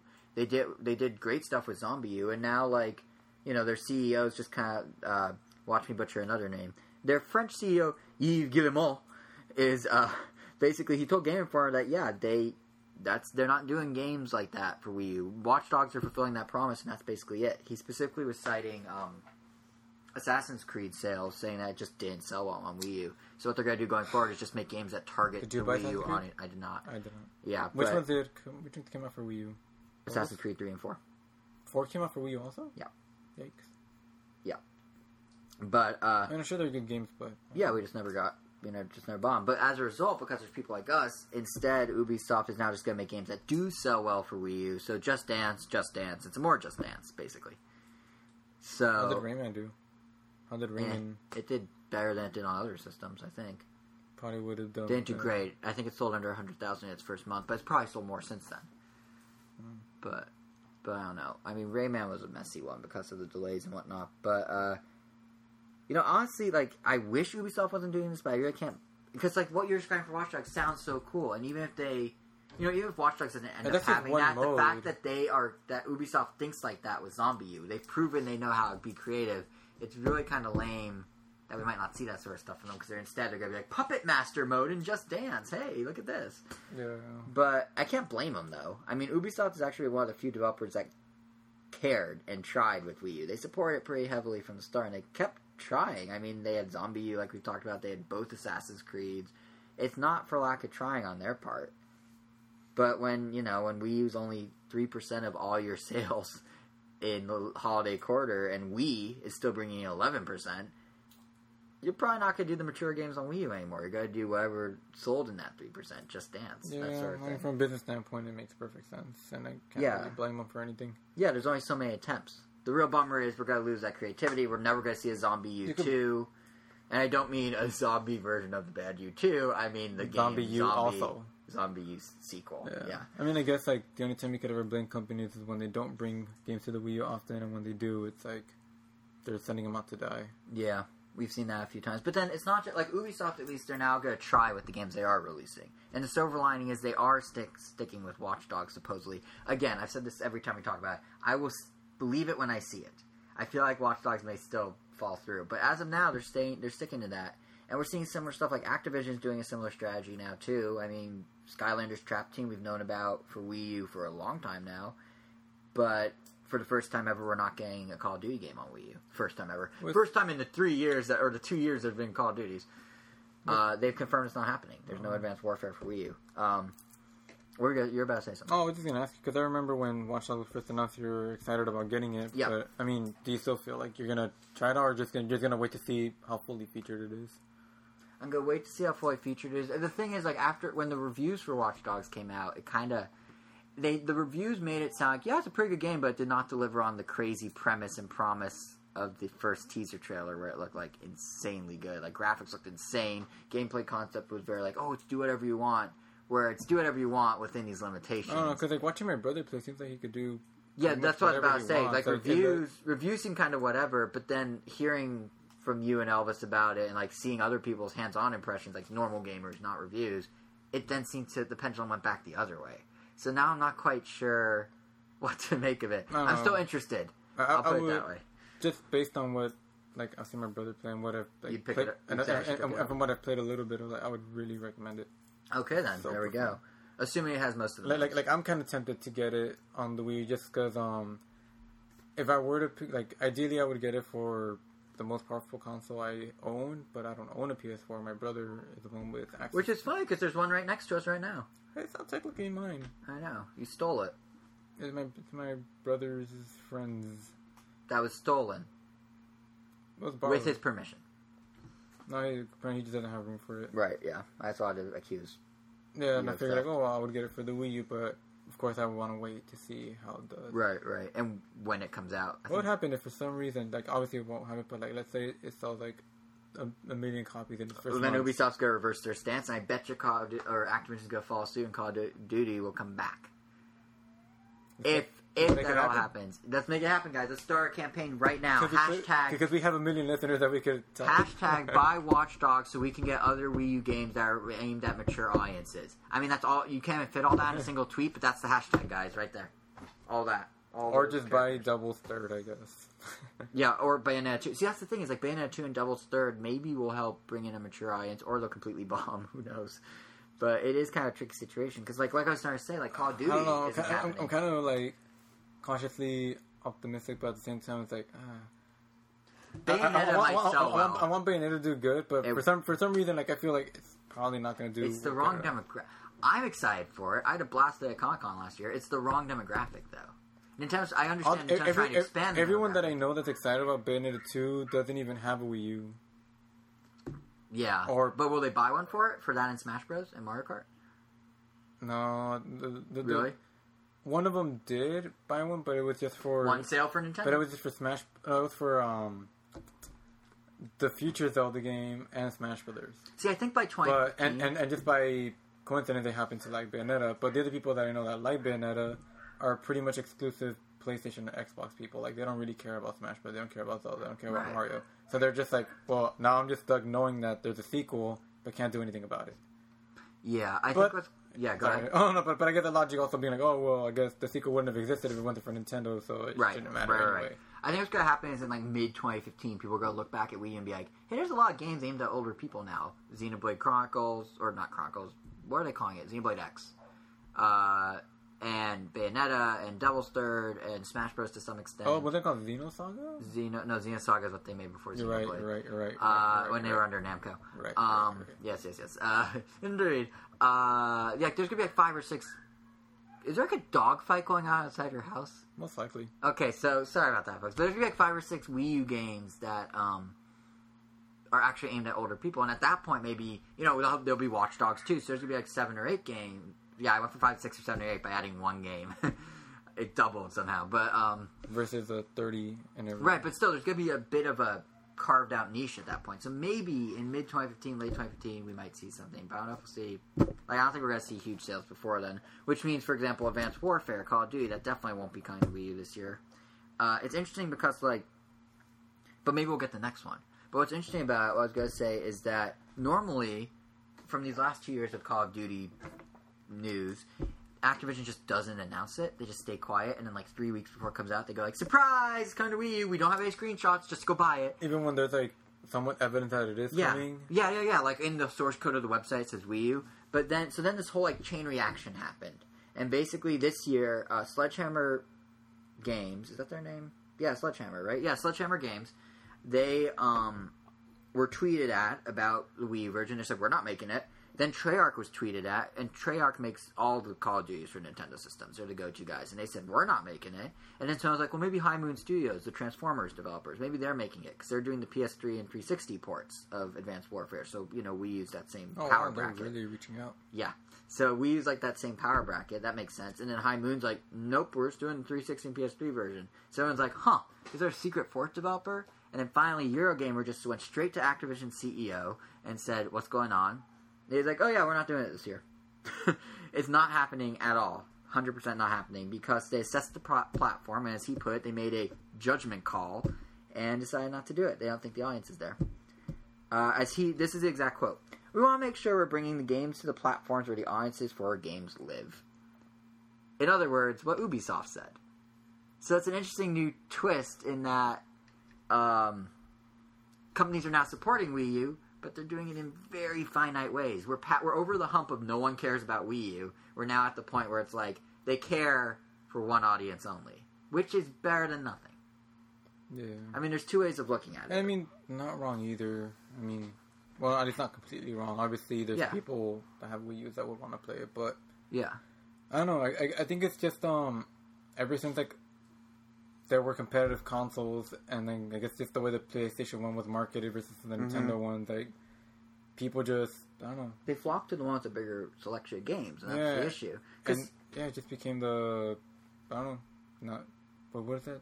Console that typecast? Or, I guess that's what- well, yeah, they fall. Yeah, not yeah. I know what you mean. Like the kitty systems are Nintendo or were. I mean, not even just K, just like I don't know. I guess it's Nintendo games. Yeah, but I mean, it, it's interesting because there are two ways of looking at this whole situation. I mean, if you want to look on the positive side, like the upside of it all is that we're not losing third parties anymore. They're not banning it. I mean, Disney just the other day just released Disney Infinity as a free eShop download. As long as you have the toys and the portal station thingy, you can download the game for free from the eShop. You just download it and it won't work until you have the toys ready. Can you up? But the fact that Disney, version 2.0 for a cost, I don't. or is that just a complete? I think what they're doing is they're letting you download the first one to get your feet wet, so you go buy 2.0. But regardless, the fact of the matter is Disney has enough faith in the Wii U that they're now letting you download Disney Infinity for free, working on your assumption that people go buy the toys and then use it on their Wii U. Like that's that's a pretty you know big step. And then we have Ubisoft. Is it also available for free on other consoles? I don't. I have not seen any news that it is. Hmm. So, like, I'll put it this way: there's a NeoGaf thread about the Wii U version being free, ex- uh, specifically, but you can look it up real quick, which you're already doing. Um, but you know, there's that. There's Ubisoft saying they're still going to make some games. Activision is pushing Skylanders pretty hard. Like, it, there is kind of a we have oh, come over the hump a bit. The downside, of course, the flip side of all this is that we are still missing a lot of games. Like you said, when it became like PS1 versus other systems, you know, systems get kind of put in these. It's available for free on PC I think that's been the case for a while, though. What about? and Wii U, Wii U, Wii U, Wii U, yeah, I don't think it's any other Wii system. U, Wii U. And keep in mind, like Nintendo said at E3 that when they were announcing Amiibo, they said they have special stuff in Disney Infinity and Skylanders that's only on Wii U, only on Nintendo systems. So they clearly these guys know their market, and clearly we use that. And this is does kind of fall into the bucket typecasting thing you were saying, where certain systems get certain games. But the problem is, if we don't get the mature games, the Wii U lineup is only going to look so big on the shelf. It's only going to take up so much shelf space. If you're a parent looking at a game console, you're going to go, well, there's 20 games for Wii U on this shelf, and there's like 57 for PS4. I think little Timmy might like the PS4 for the selection When I go to stores, it already looks like there's more games on the for every Oh, console yeah. except the Wii U. Yep. Even the Wii And, and section's it's been bigger. Out, and, it's, and it's been out longer.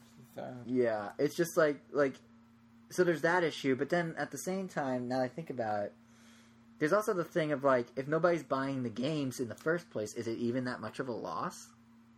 Hmm. I think about it, like yeah, okay, there's less shelf space, but everyone's like, oh no, like we just bemoaned the lack of Call of Duty, we just bemoaned the lack of Assassin's Creed, and we also said we don't buy Assassin's Creed, and I and I've only bought one of the two Call of Duties for Wii U. Like, are we? We're part of the problem. We're we're guilty of this. We're like, oh, we don't have these games, and then we get the games. And we're like, oh, we don't want those games. Like, we only want what we can't have. Yeah, that, that's that's what I'm saying. Like we've kind of been taught. Well, not I don't want to say taught, but we, we just grew to learn. Yeah, we've just been conditioned to buy certain games. yeah. And I think I that's know. partly why, like, I mean, the only reason I've even started buying those other kinds of games was because I had a PS3 and I bought them on my PS3 when they were because you've when, been taught that's where you buy. Even when they were available for P. Yeah, even when games were available on the Wii U and the PS3 in the last years, yeah, I still bought it for PS3 just because it's like, oh, um, there's more people to play with online. It just seems like it'd be better to buy it on the PS3 right. versus like. Well, that's a legitimate reason, but I mean, like Assassin's Creed. Versus neither- Rayman, I feel like there's some games like, oh, I have to get it for Wii U or whatever. Is that me or you that just activated Siri? that was you. Oh. Which is fine because I wasn't even looking at my phone. I had it. I was holding it in my hand, but I was putting it in my pocket. Bad, Jason. So I know. I know, so unprofessional. But no, you're right though, because like in some cases the system matches the game you're playing, and in other cases we're like, why are we getting Assassin's Creed? Neither of us have ever played Assassin's Creed, and we're not planning to. Like, why do we care? It's just like it's this weird balancing. Well, we, we just like- care because We care because it fills the shelf and it looks more. Well, It fills the lineup and it makes there be more No, stuff. yeah, yeah, yeah. Basically, the last part, like, like, Yeah. oh, if we're getting Assassin's Creed on these other games, that means we're probably gonna get other games that we may care about down the line. Right. I And mean, the- like, I, you may not really care about Assassin's Creed, but I mean, I don't. I guess I'm glad we got Watch Dogs as a result of Yes, that some yes. way. Because that's the game I actually kind of cared about. But then the the flip the, the problem with that is then it's like, oh, I bought Black Ops Two, Call of Duty Black Ops Two, and I like it. It's fun. I skipped Ghost because I didn't care. But now Advanced Warfare looks super cool. I'm actually really interested in it, main, mainly because of Kevin Spacey. I love House of Cards, but still, I'm like, oh, this looks super cool, and that's the first one, of course, not coming to Wii U. So it is kind of like this. Ever, Yeah. It's it's I a mean, struggle. It's a struggle. yeah, because I mean, like, I would have loved to have games like Red Dead Redemption. I would have Yeah. played the hell out of that. Oh, I guess I still can. You know, as Nintendo, oh, forgot Obis had it.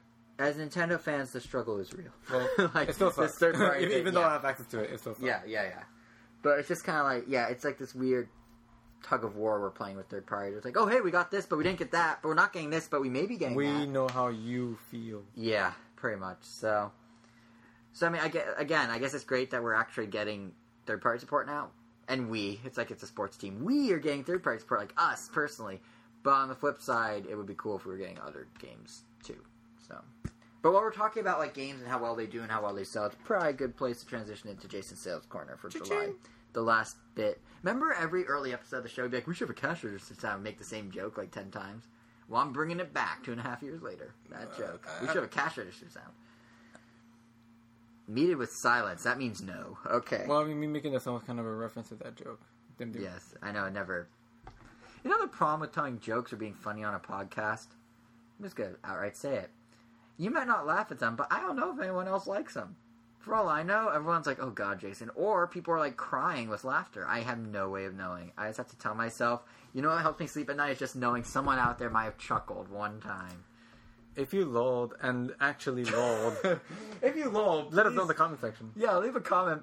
Just leave a comment saying LOL. You don't even need to have. Just spam it up with LOL. and then I will take every comment literally. So, if you ruffled, wow. If you raffled or you or you flew a rafflecopter, just go ahead and throw it in there. Remember rafflecopter? That was a thing. if you, You know, fun fact. if you LMFAO, I'd actually be worried I would because do- taking things literally. Oh well, that that'd be bad. Yeah. Or it could be the band LMFAO, and they're just listening to him. But how would time. that work as a verb? Well, if they're just writing it with no context. I LMFAO'd. Oh, oh, you're supposed to say the full sentence. Oh, I'm sorry. Okay. Yeah, you turned into SkyBlu and Red Foo or whatever their names are, and shuffled with a robot. Really? Those were their names? Those are their stage names. And Blue, by the way, is with no E. B L U. And Red like Foo. Blu-ray? And Red Foo is exactly how you think. R E D F O O. Yeah, there's a reason they don't exist anymore. but uh, yeah, so Well, they gave us Party Corner- Rock. what? They gave us Party Rock. They also gave us Sexy and I Know It, which I don't think is a good thing that they gave it to us, but that's neither here nor there. Uh, sales numbers. I don't know how to transition back from that, but so July happened. The month that occurred on the calendar, and there were sales of games in that month. And as always, NPD tracked how they did here in the states, and we have them to bring to you directly to you. So I did, I did the hand motion. No one can see it, but I did the hand motion. Uh, yeah. So the um, the thing is, we talked about Nintendo sales numbers a lot lately. We had the financial report last episode for their, you know, their first quarter of this fiscal year, which was April, June. Before that, we had June sales numbers. This is kind of a continuation of that conversation in a way. So, uh, general level first, the industry's actually looking pretty good thanks to strong next gen sales. By that, I mean you know Xbox, PlayStation, not Wii U. Uh, industry's up 16% year over year, so go industry. And of course, PS4 is number one, as it always is. What's actually kind of interesting is, well, two interesting things. One, The Last of Us Remastered. This is a very barely upgraded graphically version of The Last of Us. Well, you know, a game from only like a year and a half, two years ago. Number one selling game in July. It debuted at number one. So, I Jeez. go Sony, I guess. But the thing I found more interesting than that is that uh, Nielsen, the guys that do TV ratings and stuff, did a survey of 1,200 PlayStation 4 owners and found out that a third of them are converted from other systems. Wii owners, Xbox owners, they never had a PS3. Now they have a PS4. So that might be part of the reason why their sales are doing so well and why they're still the number one system however many months in. They've sold 10 million. They announced at Gamescom they've sold 10 million PS4s since it launched. Microsoft once famously said the first console to 10 million wins the console war. Interestingly enough, Microsoft is not saying that at the moment because they are nowhere near that. But they're still under Wii U in terms of worldwide sales, I believe. But um, Wow. and Wii U's at about six million. Kind But of forgot the Xbox One is a thing, yeah, because PlayStation Four is just dominating. But um, Yeah, so a lot of them are co- are converted from other systems, which might be what's contributing to it. But if you look, but going back to Nintendo, because that's what we're actually here to talk about. Um, on the main chart for the month, there's only one Nintendo game that charted as Mario Kart 8. It came in fifth place overall, moving an additional hundred over hundred thousand units, which means that here in the states alone, it has now sold one million units. It's only the second Wii U game to ever do that, which is kind of depressing. The first Wii U game to sell over a million was New Super Mario Brothers U, yeah, which On uh, a technicality. which was no, it's it oh maybe it sold 1.69 million total, probably partly because of the bundle. What sucks though is great games like Mario 3D World, Donkey Kong Country Tropical Freeze have not hit a million yet. Donkey Kong I can understand came out in February, didn't have a lot of uh, like media around it, you know, a lot of advertising. But Mario 3D World that should have sold over a million. It was a holiday release, it had you know heavy buzz. Like you would think it would have sold better. It's kind of a bummer it didn't. But um, but going back to these numbers for this month, if you look at the individual SKU chart, which is just like not com- the main chart, as I think I've explained before, is like if Call of Duty's on there, they combine every version of Call of Duty, like PS4 version, Xbox One version, etc., etc. Uh, for the individual SKU charts, just looking at individual versions of a game. So PS4 and Xbox One versions would chart separately. If you look at that chart, Nintendo actually did pretty well for itself. Uh, Tomodachi Life surprisingly was number five on the chart. It sold an additional eighty-five thousand in sales, uh, or units, I should say, which actually suggests the game has some legs. It wasn't just a uh, uh, flash in the pan when it first came out in June. It's actually selling at a pretty good rate. I guess the, uh, I mean, eighty-five thousand is not a huge number, but you know, it's pretty decent. It, I guess the social media emphasis that Nintendo did with the image share tool and all that is kind of paying off. It's promoting itself basically. So that was number five on the chart. And if you look a little further down the chart, there's some old 3DS standbys that kind of rounded out the bomb. Pokemon X and Pokemon Y took 8th and 9th place respectively, which means that since they came out in the US last October, um, X has sold 2.1 million copies here in the States alone, and Y has sold 2.01 million. So they're doing pretty well. And then 10th place, uh, Mario Kart 7 got a sales boost because of Mario Kart 8, which I find extremely funny everyone, all these people saw us commercials for Mario Kart 8. Went, can I get a Wii U? And their parents were like, here, just take this 3DS game instead.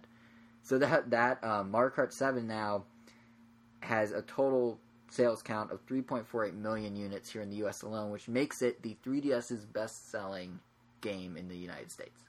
Hmm. Which isn't a big surprise, and you know Mario Kart 8 seems to be going that route too. It's already the top-selling Wii U game, so we'll see if it keeps up. Uh, also, just some other numbers that Nintendo threw out there. Mario Kart 8, or sorry, Mario Kart 7 on 3DS being at almost 3.5 million puts it a little bit ahead of Mario 3D Land, which, as you recall, launched pretty much at the same time. That's staying at 3.09 million since it launched. And New Super Mario Bros. 2 is the third best selling Wii U, or sorry, 3DS game at 2.28 million. And if you want to dig a little deeper, just if you're curious, um, Ocarina of Time 3D, since it came out way back when 3DS first came out, a couple months after that, has sold 1.39 million units. Uh, which it, the sales have definitely slowed down. I don't know if you noticed, it's not on store shelves anymore. It's super hard to find Ocarina of Time 3D. You can get it on the eShop, but you cannot really find it in stores at all. So that might be why its sales are so low. Also, um, Luigi's Mansion Dark Moon and Animal Crossing New Leaf are both hovering around 1.3 million. For Luigi, that's insane. Actually, for Animal Crossing too. Like if you said when they first announced the GameCube version for America that this franchise would go on to sell over a million copies in the U.S., I don't know if anyone would have believed you. But here we go, 1.3 million in a year. And then, um, lastly, A Link Between Worlds. Zelda Link Between Worlds is just over a million, 1.09 million. Keep in mind, that came out the same day as Mario 3D World. It managed to sell over a million, and Mario 3D World didn't. Maybe because the 3DS is a bigger base, but but still. So uh, all these million sellers I just rattled off actually have some significance, and that's that the 3DS now here in the U.S. has sold over 40 million pieces of software. 40 million games are out there in the world for the 3DS, which is or out there in the U.S. for 3DS, which is pretty good. Uh, hardware-wise, though, not as good. I mean, we talked last episode, or I mentioned last episode, how the 3DS has been down year over year, and how um, there's not much to propel it until Smash hits in October and Pokemon hits in November. And Nintendo didn't rena- announce any numbers for 3DS this for this July, but leaked numbers, of course, came out, and yeah, it's still down almost by a third. July over this July compared to last July, sales were down 28 percent. It only it sold about 108,000, which is you know not great. So there's definitely cause for concern with the 3DS. The Wii U, on the other hand, is on the up and up. Uh, thanks to Mario Kart 8 primarily, its software sales are up 135% in the first seven months of 2014 versus the first seven months of 2013. And yes, the vast majority of those are strictly Mario Kart, which is kind of insane if you think about it. That one game's able to boost sales more than double like that. Um, beyond Only that, Mario Kart. yeah. Beyond that, the system itself is also up 60% in sales in those first seven months, selling around 80,000 units just in this past July, which, um, you know, it's much better than the 40, 30,000, 29,000 that we used to report a year ago, six months ago.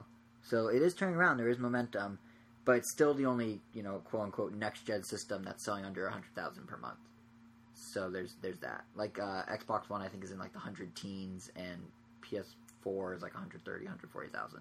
So Wii U's catching catching up very slowly, but it's getting there. I mean, honestly, there isn't much to say beyond that with Nintendo's numbers this month. Um, there's clearly still work to be done on how they can, you know, improve 3DS, which really needs it, and Wii which needs it as well. But the main takeaway is that Mario Kart 8 is giving Wii U some momentum, as Satoru Iwata and as everyone kind of was hoping it would. And if it can carry it into August, if it can keep those like doubled sales numbers in August, in theory, then it's pretty much smooth sailing. Because September you have Hyrule Warriors, October I you have Bayonetta, November you have Smash Bros. I mean, presumably. theoretically, like, I mean, isn't the fact that Smash Bros. releasing in October, couldn't that also peak, like, maybe 3DS? cause some Wii U, yeah, 3DS, can that also cause some Wii U sales? uh, I mean, maybe not a lot, but I feel like, oh, in anticipation. yeah, just like, Yeah. like, oh, like, I'm, I'm really liking the Smash Bros. for 3DS, might as well get that Wii U now. Yeah, it's possible actually. I mean, it, that that'll be interesting to see when November rolls around and we look back. Ollie G seems like a good system. Yeah, like, oh, gee, I do love this 3DS one. I'll just go buy this other system and sit on it for a month until the game comes out. No, but some people do plan ahead and buy ahead. I mean, you said your friend bought a Wii U for Zelda, which isn't out till 2015. So, Yeah. so it's possible, yeah, for sure. Um, but I think at this point, it's just kind of a wait and see sort of deal. I mean, the good news is with the momentum the Wii U has, there's no way it's going to be number one like the Wii was, but it could catch up to GameCube depending on how the momentum goes. So it's really just a weighing game. Maybe even to PS4? Nah. Ever? Oh well, I can hit 10 million, but PS4 will be at like 30 million by then at the rate it's going. Uh, but yeah, I, I don't know. It, it's hard to say. We're just gonna have to wait and see. But there's we did like the whole That deep- that's this, um, slander bash marketing or something. oh like Wii U does what Sony what PlayStation don't. Huh. It doesn't have the same ring to it as what Nintendo don't. But Nintendo, what PlayStation 4 gets to do. you should work in marketing. but uh, yeah, so that, that's it for Jason Sales Corner. It's pretty brief. It's just kind of a number dump and a brief update that yes, 3DS is still struggling. Yes, Wii U is picking up momentum, and yes, this fall is going to be very interesting to watch. So with that, that's it for the news. Jose, you've been playing Guacamelee. Our whole episode's named after it with our wonderful pun. So why don't you tell us about it? A game of many flavors. Oh, how long have you been saying on that pun? Like a second. Oh, I was kind of thinking you had it in your back pocket the whole last hour and 40 minutes. I don't have back pockets. Side pocket, front pocket. Um, Huh. Our podcast has devolved to you looking at your pants and seeing if there are pockets. they're shorts. They're like Oh. shorts would wear. Well, you know, shorts are a type of pants, if you think about it. So I wasn't wrong. So Guacamole Super Turbo Championship Edition. Um, yeah, one of those games I really wanted to get when it was out on the PS3. And you waited. For some reason, I waited. Then this one got announced, and I was like, "Oh, perfect." That, that was your reaction when we talked about it on the show. like I mentioned, you're like, oh, oh, oh. Sorry, continue. You started squealing, essentially. Um, now, when people describe this game as a Metroidvania game, it's as Metroidvania as you can possibly get. like you can't, you don't go like three minutes of any environment without seeing something that you know you're gonna have to come back to later because it's through a means that you don't have access to right now. Sure. So like you'll see these red blocks. Oh, I can't get to them. Later you get this uppercut ability that lets you get through them. Oh, no, I see green blocks. Okay, I know at some point I'm gonna learn this green ability that let me get through them. Eventually, you learn like five, six different ones so that you just traverse the level through ways that you can't get through before. And I mean, sure, it's a Metroidvania game, and I've played lots of those kind of games already. But I don't know, this one is really well made. Sometimes you forget it's an an indie game. Like Right. it's just so polished, and all the characters. Um, well, I don't know. I mean, the story is pretty. I don't know, I guess it's straightforward, but the designs of the enemies, I just really, really like them. Well, that's like a luchador thing going, right? Um, Yeah, it's like well, I mean, there I don't think a whole Mexican theme, if anything. Well, yeah, yeah. But um, yeah, like your main character is a luchador, but just um, I don't know, I don't know how to describe the art style. It's like um, sim- very simplistic and edgy, but very it pops a lot. And um, I don't know, this is a really like probably one of my favorite design characters. There is um, this character just called Flamehead. I think, yeah, very creative, Creative name, name. for from a very creative game. Um, the second part not being ironic. Yeah. Um, I don't know, it just looks really cool. Like just like the the effects on his head, how it's just moving the whole time. It just looks really cool. Or Mhm. the effects of the main, um, yeah, I guess the main female antagonist, not the main main villain, but like her hair is always waving too, and just looks really cool. Like they put a lot of attention to detail, like into all the animations, and it just, I don't know, it's just like oozing with personality. It just looks really really nice. So you did say that it's very Metroidvania, but it also has melee in its name. Is it like combat heavy Metroidvania, or is it really more exploration than combat? Pretty, it, it, I guess if I had to like categorize them, it'd be platforming, then comboing, then no, Comboing. sorry, platforming, then combat, and then exploring. Oh, okay. So it is more actiony than than adventure Yeah. Okay, Yeah, yeah. because everything is kind of divided into, I guess, I guess rooms. Okay. Like, like you yeah. run into a room, you you can't leave the room or do anything until you beat up all the enemies in there, and then you're like, okay, I have to get to the top of this room. So you figure out a way to get to the top, then you fight some more enemies, figure out a way to get to the next area. It's like a lot of stop and go, Sure. but the combat is really simple but really fun. You're mostly just like pressing A a lot. Mhm. But um, the different thing, the different combinations in which you can press A, like you could like hit your enemies up and then follow it up with an uppercut, and then jump and then grab them and then throw them at another enemy. Like I don't know, they they keep it fresh and they're always introducing like new elements. Like, Guacam- guacamole keeps keeps it fresh. yeah, it does. You do a lot of creaming of enemies. And you know how Very creamy enemy. and like avocados, they don't last long. Their freshness. Okay, that was exactly a pun, but I'll take it. That's kind of a. Or It was more- yeah, it was a metaphor, yeah. Yeah, yeah. Because it's a short game. But um, oh, you meant the short game to what you said, not to the. You're like I didn't make the be- I didn't make the pun because it's a short game. I know what you meant, but that's how it came across. Continue. Sorry. anyway, yeah. So Your awkward silence makes it so. well, I kind of lost my train of thought. Sorry, sorry, because of you. sorry. Um, oh, as I was saying, so like the game is always introducing new elements. They're introducing new types of enemies all the time that can only be hit a certain way. Sometimes that resist the, an attack you just learned, or that can only be hit after certain combos. And sometimes, in addition to introducing new enemies, they'll introduce new ways you can only approach enemies. Like sometimes they're just kind of not lazy, but just like like oh okay, this enemy is glowing green, which means I can only cause damage to him once I hit him with my green move, or he's blue. Blah blah Mhm. blah. Oh, they're color coded. They have like a force field around them, Okay. and the force field is And you have one for your attacks that matches because you said there's a green attack. Yeah, because there's um. You didn't men- you didn't mention this, right? I'm not. No, I did. I, I kind of did like um the like when I mentioned like red blocks that you have to hit with your uppercut or like. Oh, I didn't realize. blocks. I didn't realize that the, tho- the, tho- attack color coded with Th- the those block. correspond with attacks. Like you'll learn an uppercut that when you, while you're doing it, your arm kind of like you leave like a red glow, Okay. and okay. then you'll learn this green move. that's, just like a body slam, and it leaves like a green glow, and then you'll learn like a straight punch that leaves like a blue glow. So gotcha. that's how you pretty much get the color coding. right. Okay, that makes sense. And then in addition to that, like just on top of all of that, like just backtracking and finding like um, hidden like life expanders, there's like energy tanks essentially from Metroid and Mm-hmm. like other energy things that increase the number of um I guess Oh. special attacks you can use. Like those uppercuts that I mentioned, you can't just spam them because they're really powerful. You can only use like maybe three or four at a time before you have to wait for them to like recharge. Mhm. And you could find ways to expand that, kind of like your missile expansions. But um, what was I getting at? I already forgot.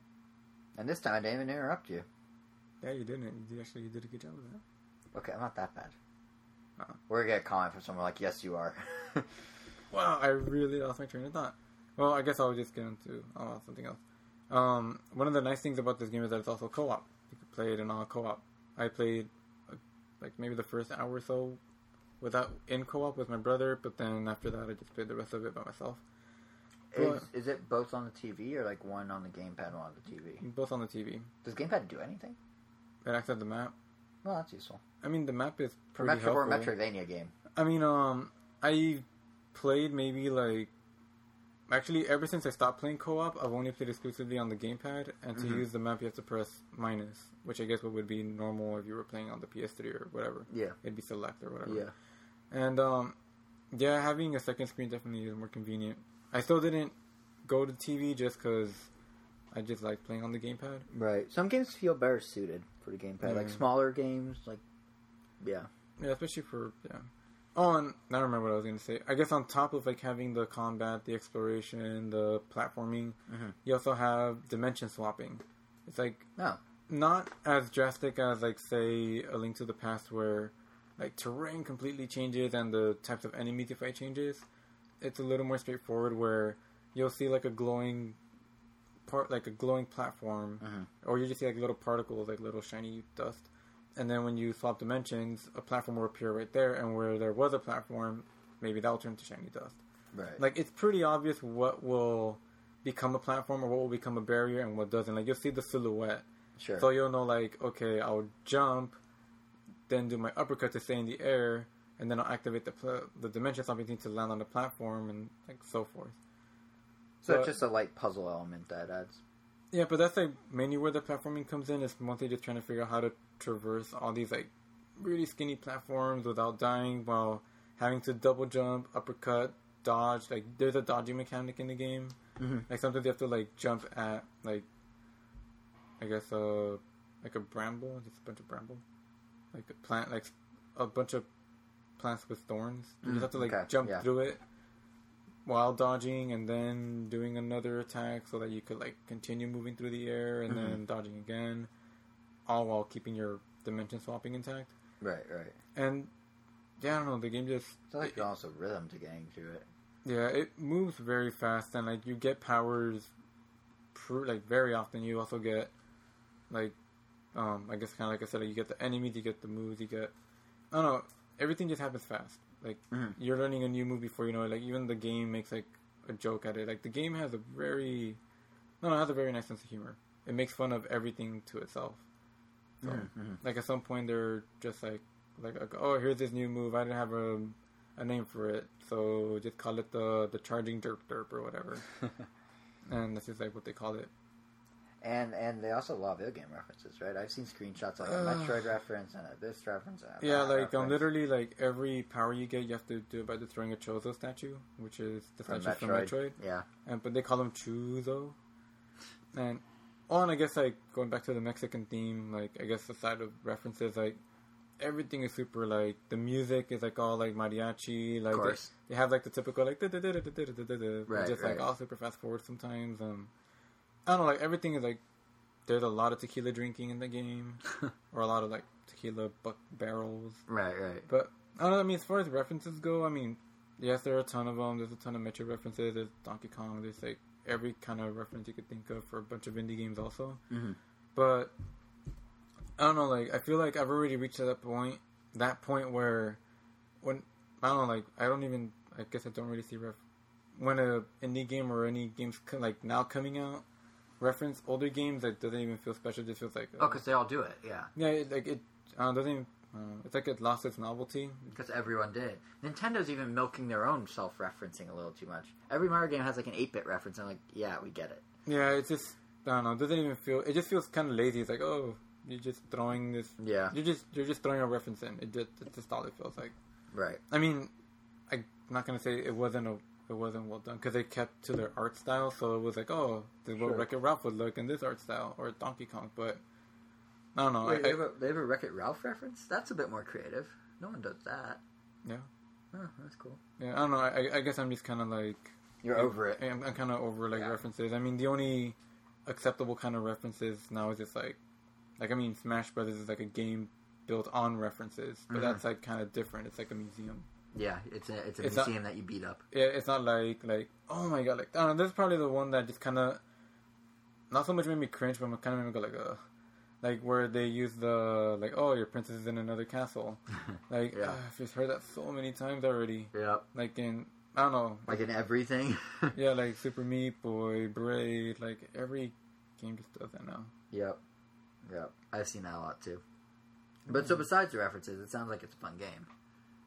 Oh yeah, I mean, I would still highly recommend it. It's really fun.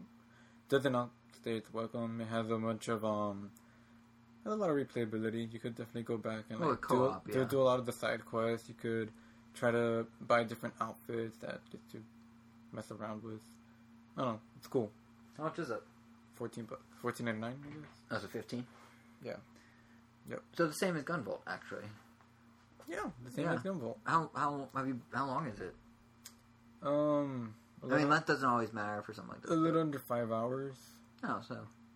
I mean, given the production value, that's well, I mean, I I kind of marathoned it and I don't know. I mean, I was playing on the standard difficulty, and usually I try to play on the hardest, but right. for this one, I just for Just some to reason, play it. yeah, I just wanted to play it, and it felt a little too easy at times. There was like maybe one or two moments that were really hard, but I mean, the Mhm. game there you don't have lives, you don't have game over, so when you die, you start right where you left off, and Oh, interesting. and you also regain your health as you play, so you're gonna you're not gonna struggle for too long. so it's a game for me. Yeah, I mean it, it's it's an awesome game, and I'm really glad I got it, and I'm glad I waited. right. Right. I mean, Cool. even the title. I mean, I I, I kind of appreciate the title just because it's referencing all the Street Fighter extra Yeah. names. But then, yeah. What's the full title again? um, Guacamelee Super Turbo Championship Edition. It's pretty good. But it's then, not quite as good. but then as the- Capcom themselves made their own Yeah. Dead Rising thing, which kind of just topped it, and I was like, oh, Yeah, the Dead Rising title is single-handedly the best video game title I've ever seen. I think I tweeted that when they announced it at E3. But it's it's so great. I'm trying to remember what the full title is. It's like, and by trying to remember, I mean I'm looking it up.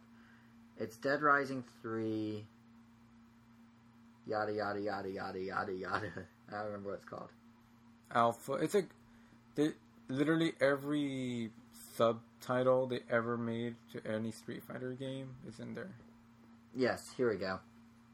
The full name is Super Ultra Dead Rising 3 Arcade Remix Hyper Edition EX plus Alpha Prime.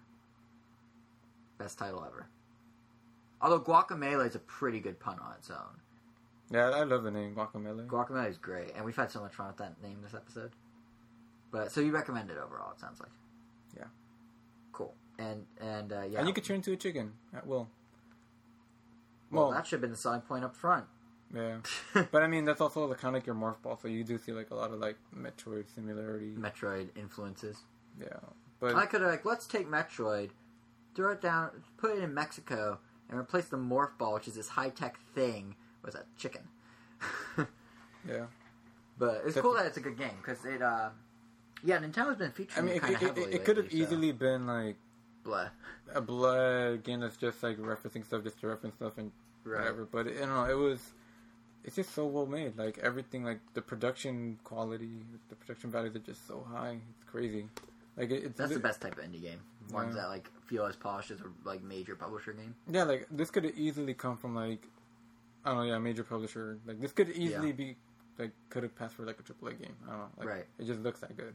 Yeah, and yeah, it still has the charm and personality of an indie game. Yeah, pretty much you could tell it's an indie game because of all the references. right, your one pet peeve, yeah. But uh, I guess beyond Guacamole, that that that does it for this episode, doesn't it? Um, yeah, we we uh that that we had a lot to say about very few number, very little number of things. So thanks as always for listening. Something Um, about nothing. yeah, I mean, I had a ten minute rant about uh, Mega Slowbro. That's how you know this episode was a special one. And uh, as always, we thank you for listening to the episode and the show as a whole. Um, if you have any comments about anything we talked about, or if you want to tell us the one time you did really LOL, you can do so by going to random.com and leaving a comment on episode 78, Past the Guacamole. Uh, I also encourage you, we also encourage you to follow us on Twitter at Ram Nintendo so you don't miss any future updates. And uh, subscribe to the podcast on iTunes because our next update, our next episode is coming on September 7th, and we're going to have Gunvolt impressions. We're going to have the Pokemon news, our assessment of the big Pokemon news. And as I was saying during the course of the episode, I feel like we're Nintendo- due for a Nintendo Direct. I Do you feel entitled for one? I feel like Nintendo owes me one. I feel like as a consumer. I feel like yes, as a consumer and as a fan and as someone who just needs stuff to talk about on the podcast, they owe us. They owe us. So so yeah, we'll we'll talk about whatever news there is in our next episode. Once again, that's on September seventh. But keep an eye on the site in between because we will have an extra coming up. Could be a new vidbit. Could be you. Ne- you never know. Only way to find out. Follow us on Twitter. Check the site. We don't even know. We don't know. But um, but and, and as always, if there's any specific uh, thoughts you want to hear from us about gaming, you can always follow us on Twitter. I'm JSR7, also non-gaming. I'm JSR7. He's Werro, W-E-R-R-O underscore O.